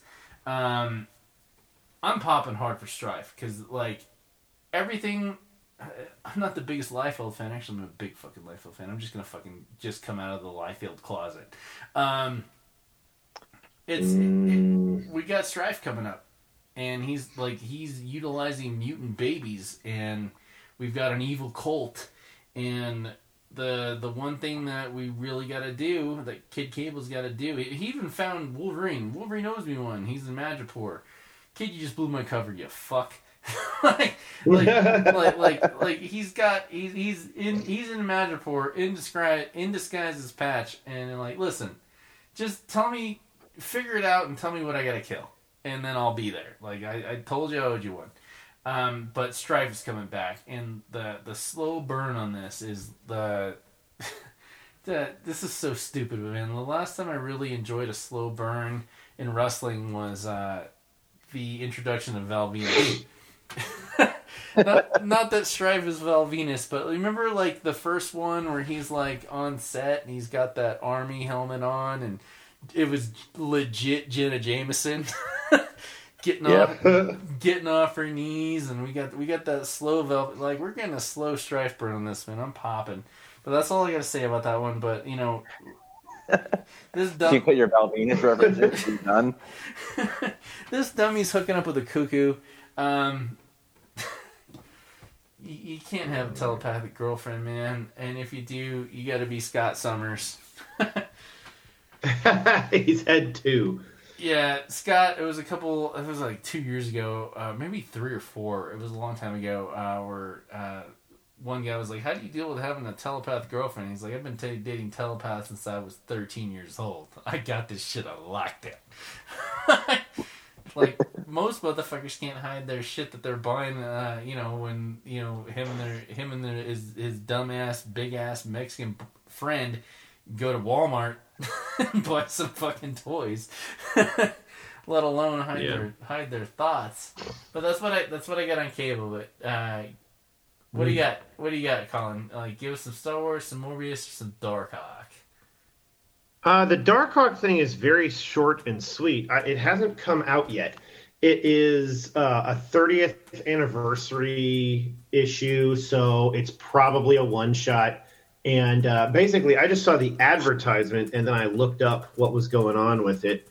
Um, let me flip to it. The ad is in the new Star Wars, so it's probably in virtually everything right now. Uh. I'm trying to find it here. Yeah, I mean, it's it's like it's it's Danny Fingeroth has a story, Dan Abnett has a story, and Kyle Higgins has a story in there. Of course, Dan Abnett and I go way back when I read what he's got because he did all of the War of the Kings and the Annihilation books, and um, then of course he has a big history of writing uh, novels for the Warhammer 40k things. If you're into Games Workshop stuff, so um, there is uh, Danny Fingeroth has a story in there, and so it sounds like it's vignettes. Uh, I think there'll be a, a story that's like a early Dark Hor- Dark Hawk story, and then Dan Abnett will write something about the consequences of his work in cosmic circumstances. And then the third story is supposed to say like, well, this is where we're going with him in the future. Uh, like I say, I haven't read it yet. It's supposed to come out in April, which consequently it is now. It is April Fool's Day right now. This is not a prank though. Uh, but uh, yeah, I mean that's just the ad I saw. Basically, that came out of the new Star Wars, which I picked up uh, mainly because I mean, a I'm I'm reading them, but like mainly I saw this variant cover. It was one of the action figure covers, and I was like, dude, that is sick. It's Princess Leia in combat poncho. Like that was a figure I had in the package for years till I went broke one time in 2014 and sold it. But I was like, I gotta get this issue. But uh, they're leaning really heavily on Poe Dameron's parents in these stories right now. If you if you've been keeping up, Yeah, I uh, yeah, I mean, I really dig that because they did that short. They did a what was it? I think it was a two issue thing about what happened between Return of the Jedi and um, uh, whatever the first remake one or the first new like episode seven. I can't even remember what it's called. I hated it so much. Um, they've been leaning hard on those characters, which were introduced in that story and uh, you know Poe Dameron's dad is a, a like a, like a marine of sorts, and uh, his mother is an A-wing pilot. She recently crashed into a star destroyer. They end up finding out that she's alive. They get a message, and she's like hidden inside the star destroyer and is like making little mayhem in there by herself, which is kind of rad. Like I could read a whole issue of her messing around inside of a star destroyer and trying to find ways to survive and sabotage it without them ever detecting her and stuff. It's totally a legit concept. Uh, we got a little sequence in here where Leia is reminiscing about the fact that she's got quite an affection for Han Solo, and everybody seems to know it. Like their argument was too much. Like, uh, yeah, they're way into one another. So that's kind of fun. It's a it's just a cute moment. And then we see this thing about how Poe's parents met one another, and that's nice. The art is wonderful. It's like nothing really like ultra action oriented really happens in this issue. It's a lot of people talking about things that happened to them way back when they were on the Hoth base and in other times. So this is almost a filler issue. Um, I don't know off the top of my head what the preceding issues cover looked like, but just picking it up in an action figure variant, I'm like, okay, well, it's not like you're being sold a tremendous load of action or something like that. But I mean, there was really nothing that happened in this other than them having a conversation and reconnecting with Poe Dameron's mother and uh, uh, Leia reminiscing of stuff that happened on Hoth but I mean, it's entertaining because it's kind of cute and fun, but it doesn't push the story any farther, near as I can tell. So I just kind of feel like this was almost like a leftover Valentine's Day story that didn't get published uh, on time. But there you have it. I mean, that's what's going on with it. Did anybody else ever pick up any of these action figure variant covers? No, uh, the I did I did initially when Star, when Star Wars first got picked up by uh, Marvel. Uh, uh, I remember distinctly uh, handing my uh, Darth Vader uh, number one Oh, yeah. to Kieron Gillen and handing him a silver pen, and then him picking it up, putting it down, and picking up a black pen and signing it in black just to fuck with me. And Really? dude, he was he like n- I've never heard an Irish accent so unintelligible. Like Chad and I walked away from our, Chad and I walked away from our conversation with him, and I was like, "Did you understand a fucking thing that guy said?" And he's like, "No," and he distinctly put your silver pen down and picked a black one up and signed it just to fuck with you. And I was like, That's it's, super weird. it's it's in my it's in my safe deposit box. I have a like you you can't even tell that he signed it. It, it doesn't. I mean, if you look closely, you can. It really doesn't matter. But it was a good moment. Mm. Yeah, I mean, it's interesting when you have those moments with uh, creators. It may be a good moment, it may be a bad moment, but you're never going to forget it, you know? Yeah. Yeah, it's odd. I've had I've had bad moments with some Star Trek actors, and I've had great moments, and it just varies depending. Man, I'm looking at the looking at. Uh, I just went to eBay to look at the action figure variant covers, and some of them go for a lot. But really, I mean, they're just beautiful covers. They're just absolutely gorgeous. I just can't get over how good some of these really look.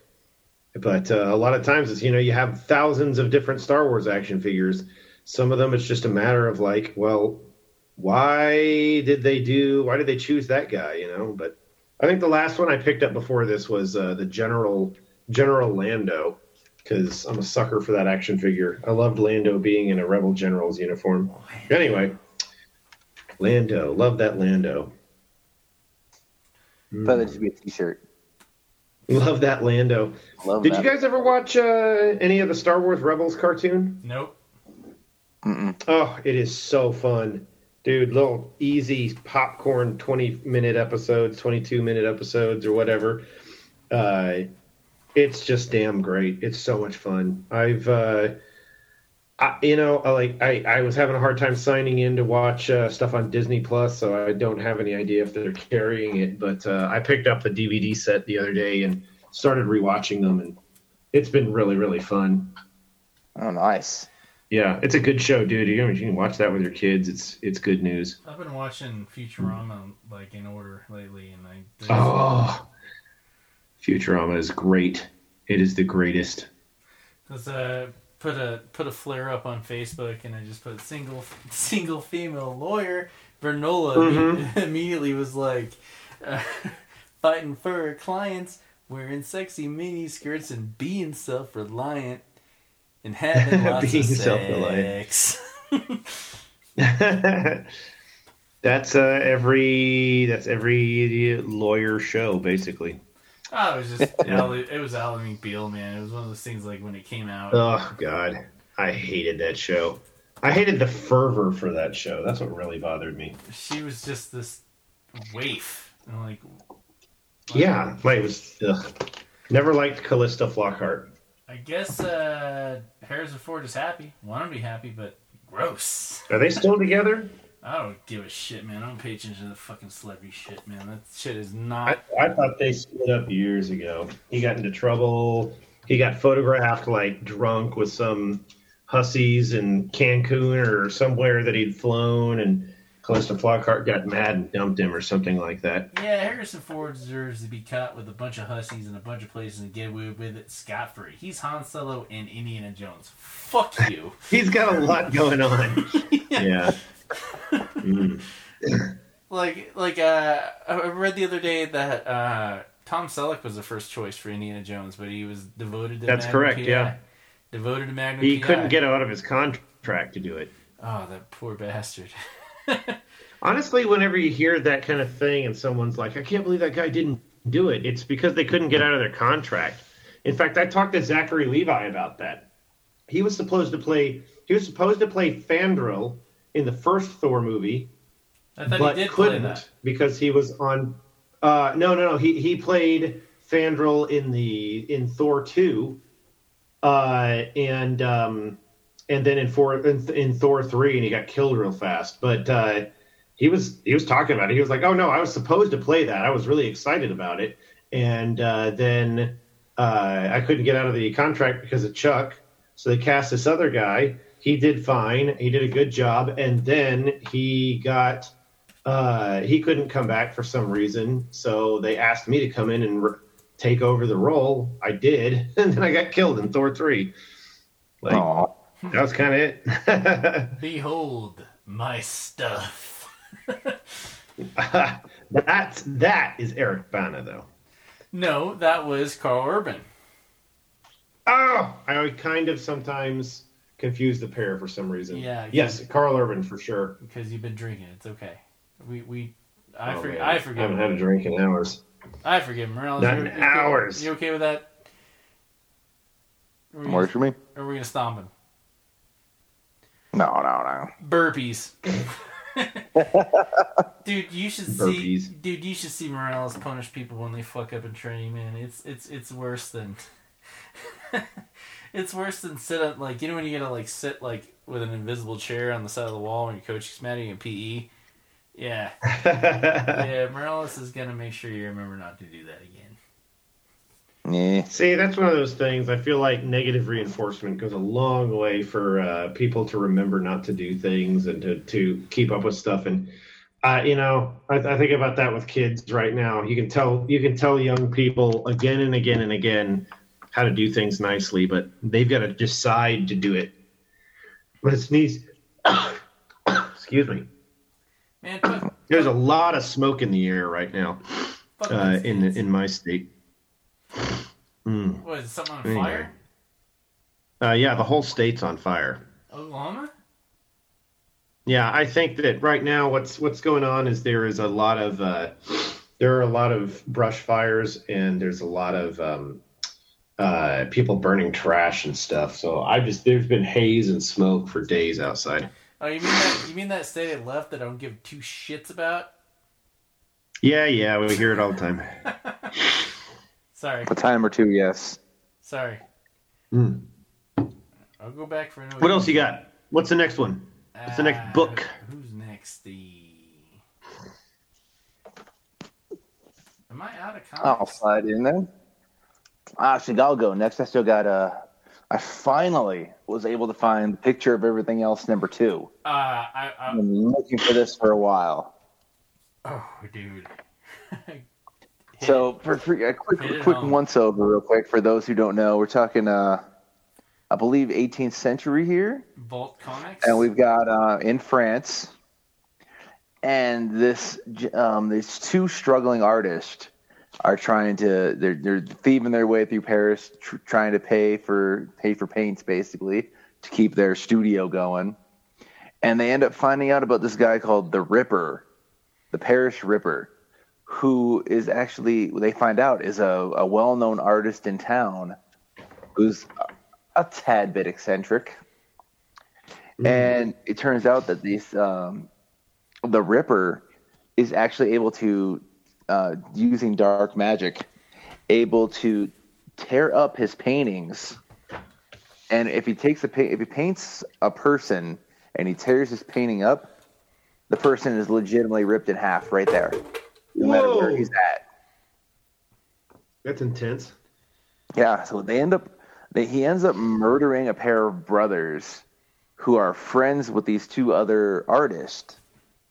And when they dis- when the two artists, the two struggling artists discover who he is, um and ends up sacrificing himself becoming the Ripper's understudy so that the other one can escape.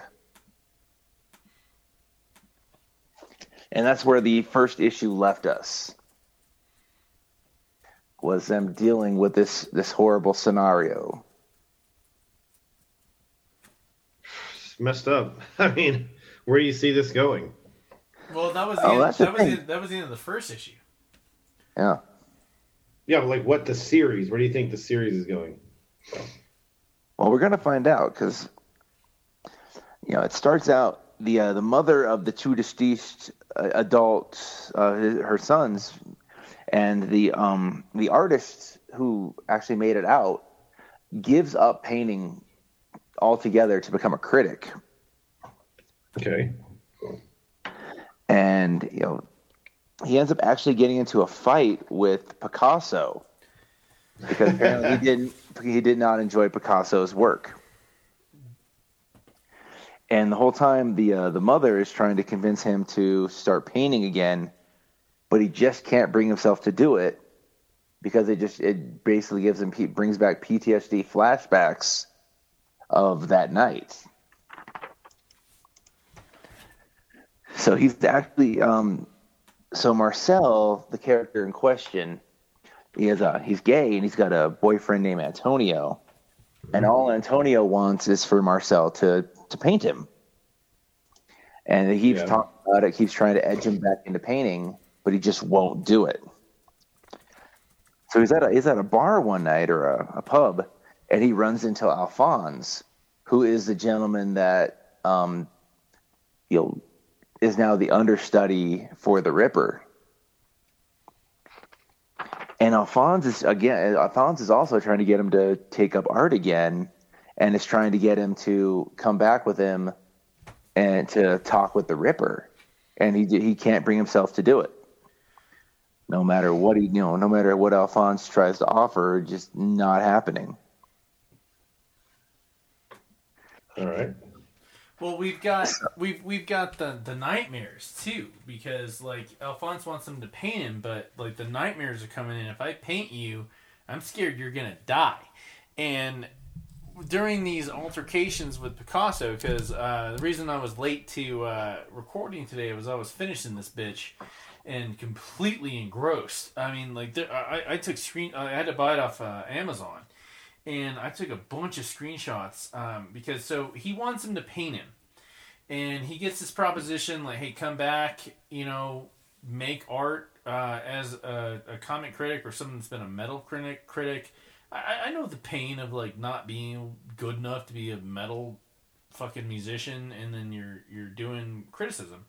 I'm making comics myself. Um, I don't feel that pain with comics. I know my shit's great, but I, I, in between, I'm not, not beefing myself up here, but we get this scene here uh, where his mother tells him just you know cut this shit out. Like I, I saw this guy on fire. We see the burn in the in in the in the rug. And rug, yeah. In, in the rug, like cut this shit out and be happy. And then he goes back to his apartment with with his lover, and uh, I'm looking at this uh, this splash page, which is four panels divided vertically down, and it says "Stay." Mm. Ha- it, the, the quote from the mother: "Stay happy." I spent much of the day scouring with a palette knife, shaving back the oil with care so not to tear the canvas. He's there is a shadow he painted that doesn't belong there, but what he's really erasing is his desire to not go back to where he was.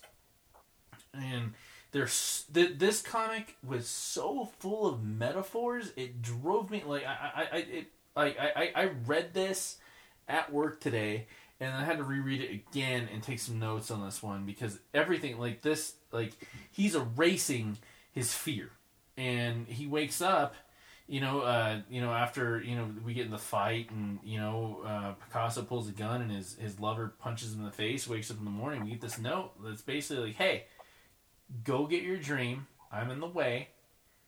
Um, it wasn't like I'll be there waiting later. It was just like just go do what you gotta do. Uh, and and he, we we get this beautiful digital watercolors on this one as he's reading this. Um, I love the scripting, and then we we get to a point where like he's got his suitcase packed up, and he's got a gun. You know, he's he's not fucking around. He knows he's going into absolute danger. He he is making the conscious choice that what he's getting into is going to hurt, and it's time to make real art. And that's what the whole comic book is truly about: is making real art and uh, all, all aspects. If you you get y'all have never been to art school before, but like there are so No. many, there are so many people.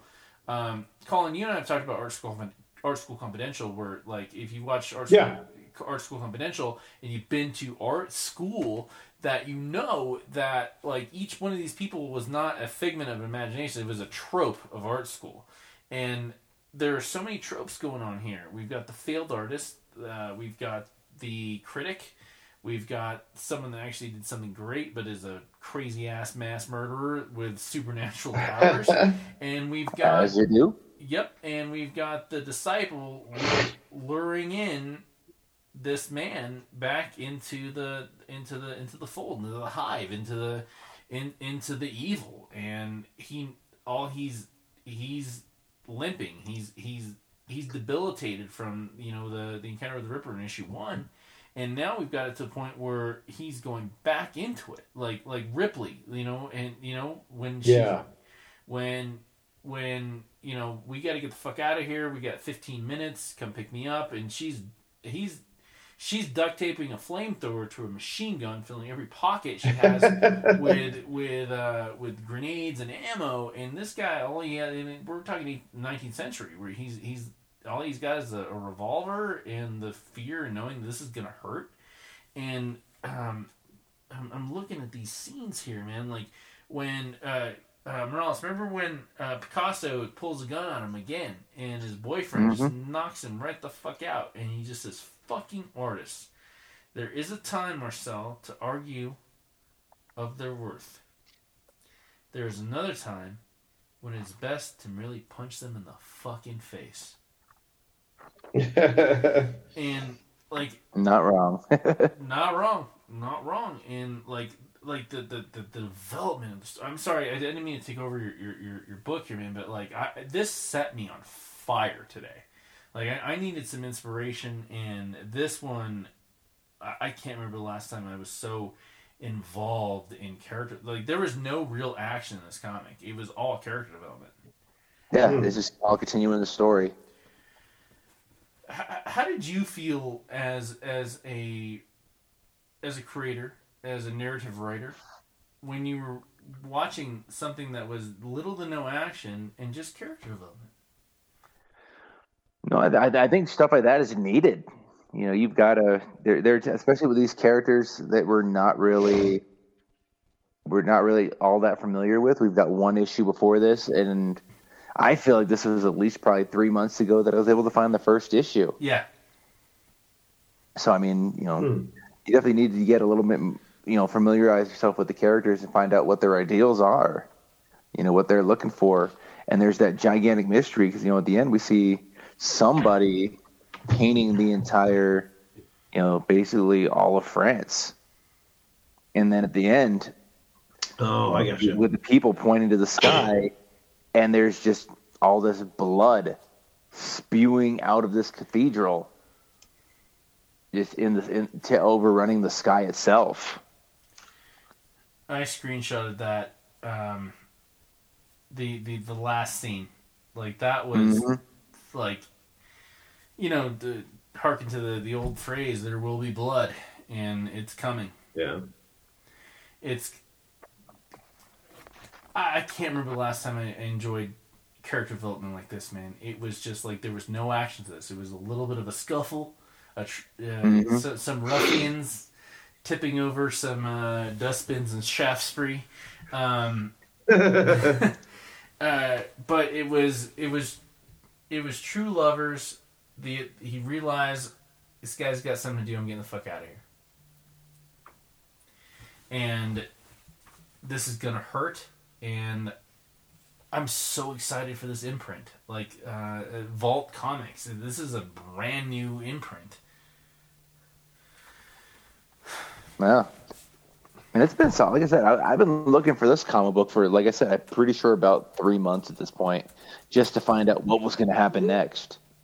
And you know, I, in all honesty, I can't wait for the next one to come out, just because I'm I'm already invested in these characters. I want to see what happens with Marcel and Alphonse, and see, you know, if you know, I thought it was just you know the Ripper was, you know, he ripped his pages, people died, but we're seeing more powers come to the forefront, and the fact that he's you know, basically making the sky blood red.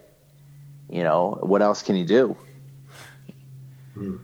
And this is why, and I'm not puffing you on this, man, but if you can, if you were this invested in storytelling, why the fuck isn't people aren't people paying attention for your storyline stories? Drives me Yeah. fucking drives me fucking crazy. We're talking character development. We're talking about investing in people. This is we're not talking about being that one, you know, money shot 316, you know, King of the Ring night, which is a one off. Mm-hmm. We're talking slow burn, invest people, get them to really understand what's happening and um th- th- this is digital watercolor. Watercolor, like do you remember that scene where, where where where it's that double splash scene where we've got that the landscape painting and we've got the they even they even integrated like what canvas looks like Yeah, and, and like the the care on this and like you either like it or you don't. Like that's what that's what I loved one of the things I loved about it. You either like this comic book or you don't. Well, fuck off. Yeah. Fuck off. Like we're making art here. And the comic is literally about making art. True blue art. We're not talking Britney Spears. We're not talking like Beyonce lyrics. We're talking Nas. We're talking Alice in Chains. We're talking, uh, uh, like they even reduced Picasso to that pissed off artist, man. Like, yeah.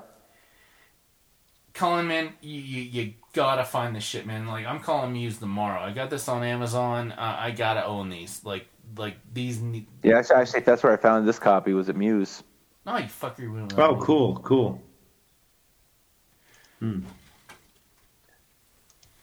Yeah, no, it's definitely a, definitely a solid read. It's a, you know, kind of I kind of enjoy the fact that it's a comic book that's not just a superhero book. Yeah. It's for just for something different. I actually timed myself on this one. It took me 35 minutes to read it the first time, Nice. Mm. as opposed to five minutes of Walking Dead or maybe eight minutes of Spidey or like this was fully engrossing. Oh, yeah. I- I'm reading this in between calls at work. That first beep when I got my next call, like just like it was soul shattering. Ah, fuck the real world. Yeah. Time to pay attention again. We're we're talking about talking about art here. Back to reality. Damn it. Yeah. You got two more, man. You you were on fire with DC. Will you do White Knight or Harley? Oh, what? It's, it's all the same book. This la- last one I got for the night was uh the final chapter of Batman White Knight Harley Quinn issue six. So, um, you know, as we all know from last issue, freaking, um, you know, Starlet blew up Harley's apartment uh, with her kids inside, and they got the kids out, but one of Harley's hyenas actually died. Oh no. So I believe it was I believe it was Lou. Bud or Lou, one of them passed away, saving one of Harley's children. So we, we start out in this flashback series uh, part where Harley's yelling at Joker while Jason Todd, dressed as Robin, is you know uh, tied to a chair. And Harley's losing her mind on Joker, talking about how she has finally realized that she, he never really loved her the way Jack loved her. She, he, she just used that to use him or use her for his own means. And freaking, you know, she's just kind of coming to terms with the reality of the situation that, you know, Jack's gone. You know, Batman is recently escaped from prison and you know she's she lost one of her hyenas and she has no place to live so she's just trying to come to terms with this she's she's um, she's done with the gto she's done helping out the police she's going to do things her way now and she's going to go find starlet and batman finds her and is basically like you know if you're going to sneak around town you need you know you need a costume that's not quite as noticeable as your Harley Quinn getup, you know. Right? so he actually, he gets her pretty much a, a duplicate costume, but it's the colors are gray and black, and she's got a little a little bat little utility belt with a, a tiny mallet, which of course will come into play later. So she's uh, there's a premiere that night. So she's trying to she's going to go there in hopes of finding the starlet and Hector, who was you know uh, her partner in the GTO, and she ends up finding she ends up getting in there, and the producer actually ends up getting her headset. Who's the producer is the one in charge, uh, who's telling Starlet what to do, and she directs it, and she uh, Starlet, uh, the producer, directs Harley to this room where everybody's dead. awesome. That's creepy. Yeah, so we got four or five dead bodies in this production room, and there's the only thing there is there's a picture, there's a a, a, a poster on the wall, and it just says "The Seduction of Harley Quinn," and it's basically, like I said, a movie poster, and he's basically trying to tell her, the producer's trying to tell her that she's the hero in his movie, Wonderful. And then We're it turns around. trying to find ways to bring her into the forefront and make her not so much a villain. We're just, you know, she's an it character. That's just what they're going to do. Yeah. Like like I said previously, this is like the first time a Harley Quinn book has actually kind of grabbed my attention. So, but the Did you guys uh, see this the uh, Suicide Squad two trailer? Did that look like anything you want to watch? Yeah. yeah, We, I, I, I, we kind of talked about it a little bit last week. kind of. Mhm. We did 15 minutes on it, man. We did, well, we did on that, and we did like an hour on freaking Justice League Snyder Cut. Holy shit! Oh, yeah. That was like, like I, I, I honestly, man, like we should have taken a break after that because I was on fire after that fucking Snyder cut. Like, Yeah, like that was like one of those things. I just need to sit and digest this, even though we just I, I watched the movie and then we went through it. I just need just just give me like ten minutes. Like let me go outside and smoke a cigarette for a second, man, because that was too fucking good. I haven't seen either one of them. I'll get around to it. You got, you got to make a weekend of it. Shoot, it's ridiculous. Yeah, it took me a weekend to watch. Apparently, it. pretty long. Uh, four hours, two minutes. Dude, we got Darkseid. We got we got John Jones. Mm, that was juicy. Sorry, I didn't mean to get all uh, lusty on that. My bad, yes. Yeah, you know. it happened. Indeed. But Well, so the whole reason they're at this uh, this function is because Hector's mother, who was a famous Gotham celebrity of yesteryear, is getting an award. And while she's getting this award, the starlet strikes, trying to hit her, cut her up with her own knives, and trying to get Hector to follow her because she was Hector's babysitter when he was a child.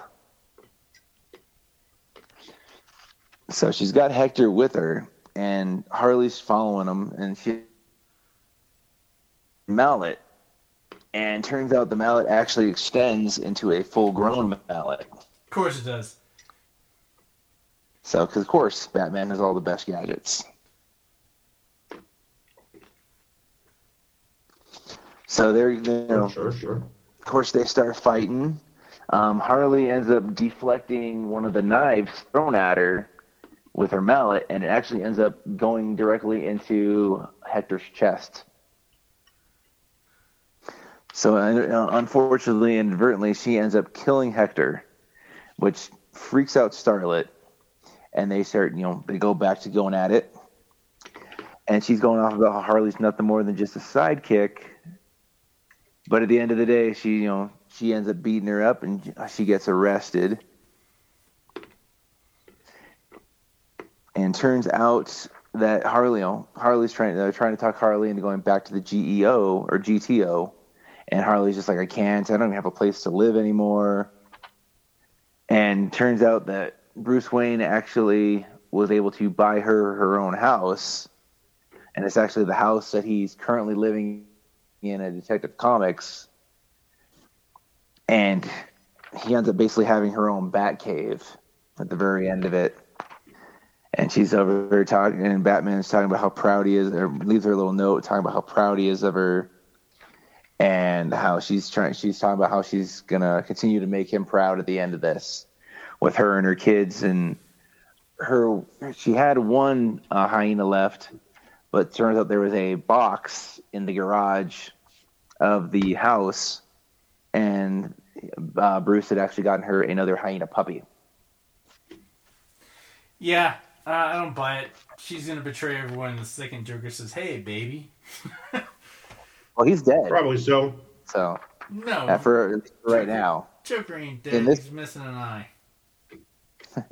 No, no, no. The, in the White Knight version, he's dead. Oh, okay, gotcha, gotcha, gotcha. We're talking Elseworlds, baby. We're talking the good stuff. Oh, the good, the, the good shit. Exactly. Well, goddamn, man, like, uh, man, like, I, I just got some PTSD from Gotham City Sirens, man. Like, we got like, thir- got almost thirty issues of like the girls just being girls and destroying the, you know, breaking these men, and then, oh, Arkham Breakout, let's go fix this. Uh, and Harley turned on everybody. Yep. Can't trust it. T R U S S. Public Enemy, baby. It's a good ass song.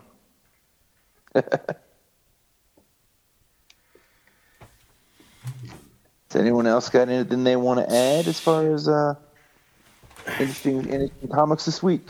Shit, man. I got this Morbius book. Yeah, go some. It's really, it's really simple. I mean, it makes me think of early Spider-Man comics, early like Amazing Spider-Man in the double digits.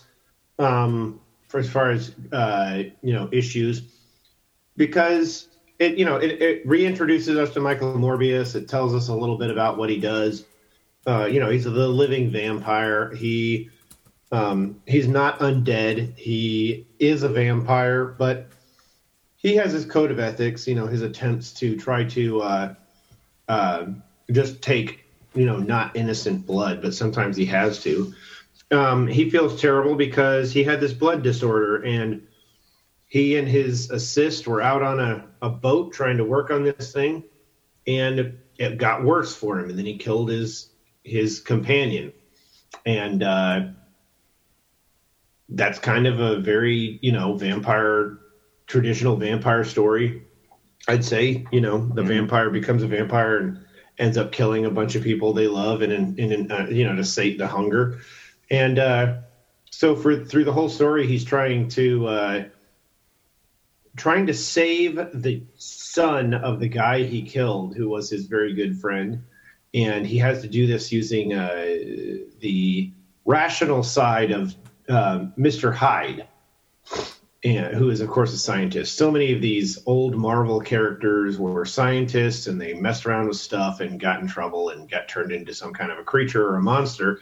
And uh, this is no exception. So it's just one of those things, you know. He has to make a deal with the devil and he has to go steal all of Mr. Hyde's old papers from a uh, a uh, uh, holding facility from Ravencroft Institute, and so Morbius has to break in there and steal all this stuff, and hoping he can use this serum to save this kid. And it really it doesn't end up working because things don't work in his life. You know, you get other freaks of science like Spider Man or somebody like that and things work out for them to a certain degree. They still have miserable lives, but Morbius' life is way worse because, of course, he has to operate at night and he's a vampire. I mean, it's hard to hard to find a way to be a good guy when those are your those are the things that you've got. That's your power set as being a vampire. Things are just mm-hmm. not going to work out the way you want. So. I, I can't tell from this. It, I mean, it says it's an issue number one. It doesn't say it's a one shot and really, I'd keep reading it. I got no problem reading it. I'm interested. I like the Morbius character and concept. And it's like I said earlier, the Ghostbusters things. There's Ghostbusters toys because there's a Ghostbusters movie coming out. Here's another Morbius item because there's uh, a Morbius movie starring Jared Leto that's supposed to be coming out. The question to me is since that's a Sony movie, does that tie into the regular MCU? And then, of course, they featured Michael Keaton in the trailer for it at the very end in a way to say, you know, oh, well, it's got Michael Keaton in it. But at the same time, it begs the question well, is he the vulture from Spider Man Homecoming?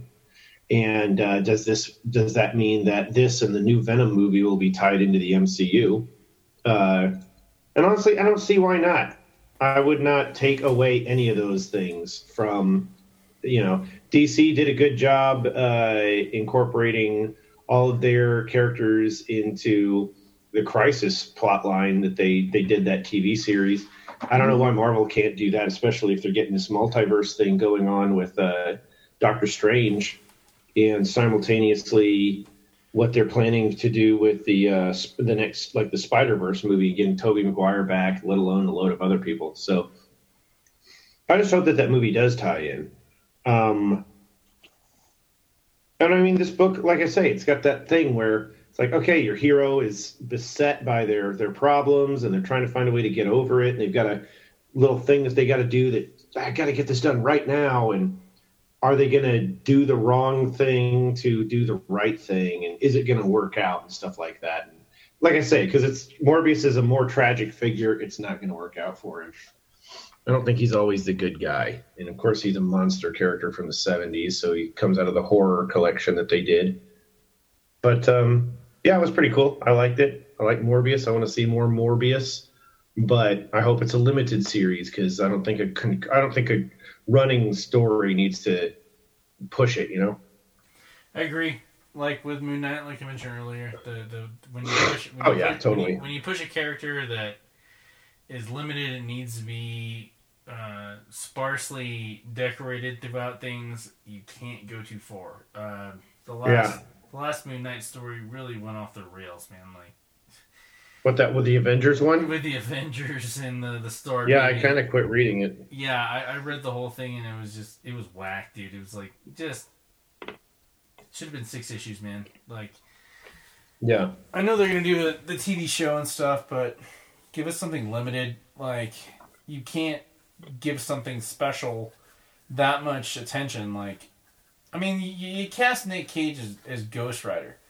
I'm not saying it was wrong. Oh, for God's sake. You know, I'm saying it was wrong. I loved both of those movies because I love Nick Cage. I love Ghost Rider movies, but they were not that good. like, should have been something little. It should have been an Adi Shankar uh, fan film or something like that. Like, like it, it's I don't think. People, Yeah.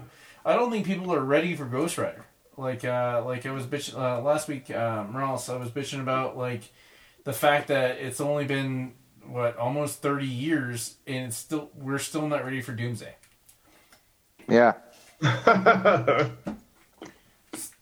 He's a character you build to. You don't just throw it out there. No, no, no, no. And it's no, like no. it's it's it's like Bane. They've given us Bane in two attempts, and neither one I felt really kind of came off well.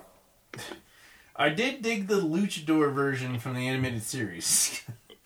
Oh, the, uh, the one from the animated series was great, but I mean, from the as far as live action movies go, both of them just, you know, they definitely they should have built to it more. Make make Bane is a cerebral character, on top of just being a giant mass of muscle. Play with that. yep. Hmm. And before you even introduce Bane, you have to introduce Venom, and that's gonna be a while. Like, remember when Batman was hooked on Venom? Yep. That Oh, was yikes, okay. that was a crazy ass story. Those painted covers. I mean, everything was great. I mean, like we had the first Robin number one right afterwards, uh, but not the first Robin number one, but like uh, Tim Drake. No, not Tim Drake. Uh, right. So help me out with the the timeline. It's Dick Grayson. Dick Grayson, then Jason Todd, then Tim Drake, then Robin, or then uh, Damian Wayne, and you've got uh, you know Stephanie Brown did it for a little bit, yep. and then uh, Carrie Kelly was in freaking Dark Knight Returns. Uh, Carrie is actually my favorite one, and the only reason why is because of all the things that's ever happened, other than Damian, was when Superman ripped open that tank. He's he found a scared ass Carrie holding a piece of kryptonite in a fucking slingshot. Yep. That that that sold me like a motherfucker on that one, man. That was an emotional like like she was still ready to die and still ready to fight, as opposed to you know, homeboy that gets beat to death by the uh, Joker. You're just sitting there tied up to a chair, you pussy.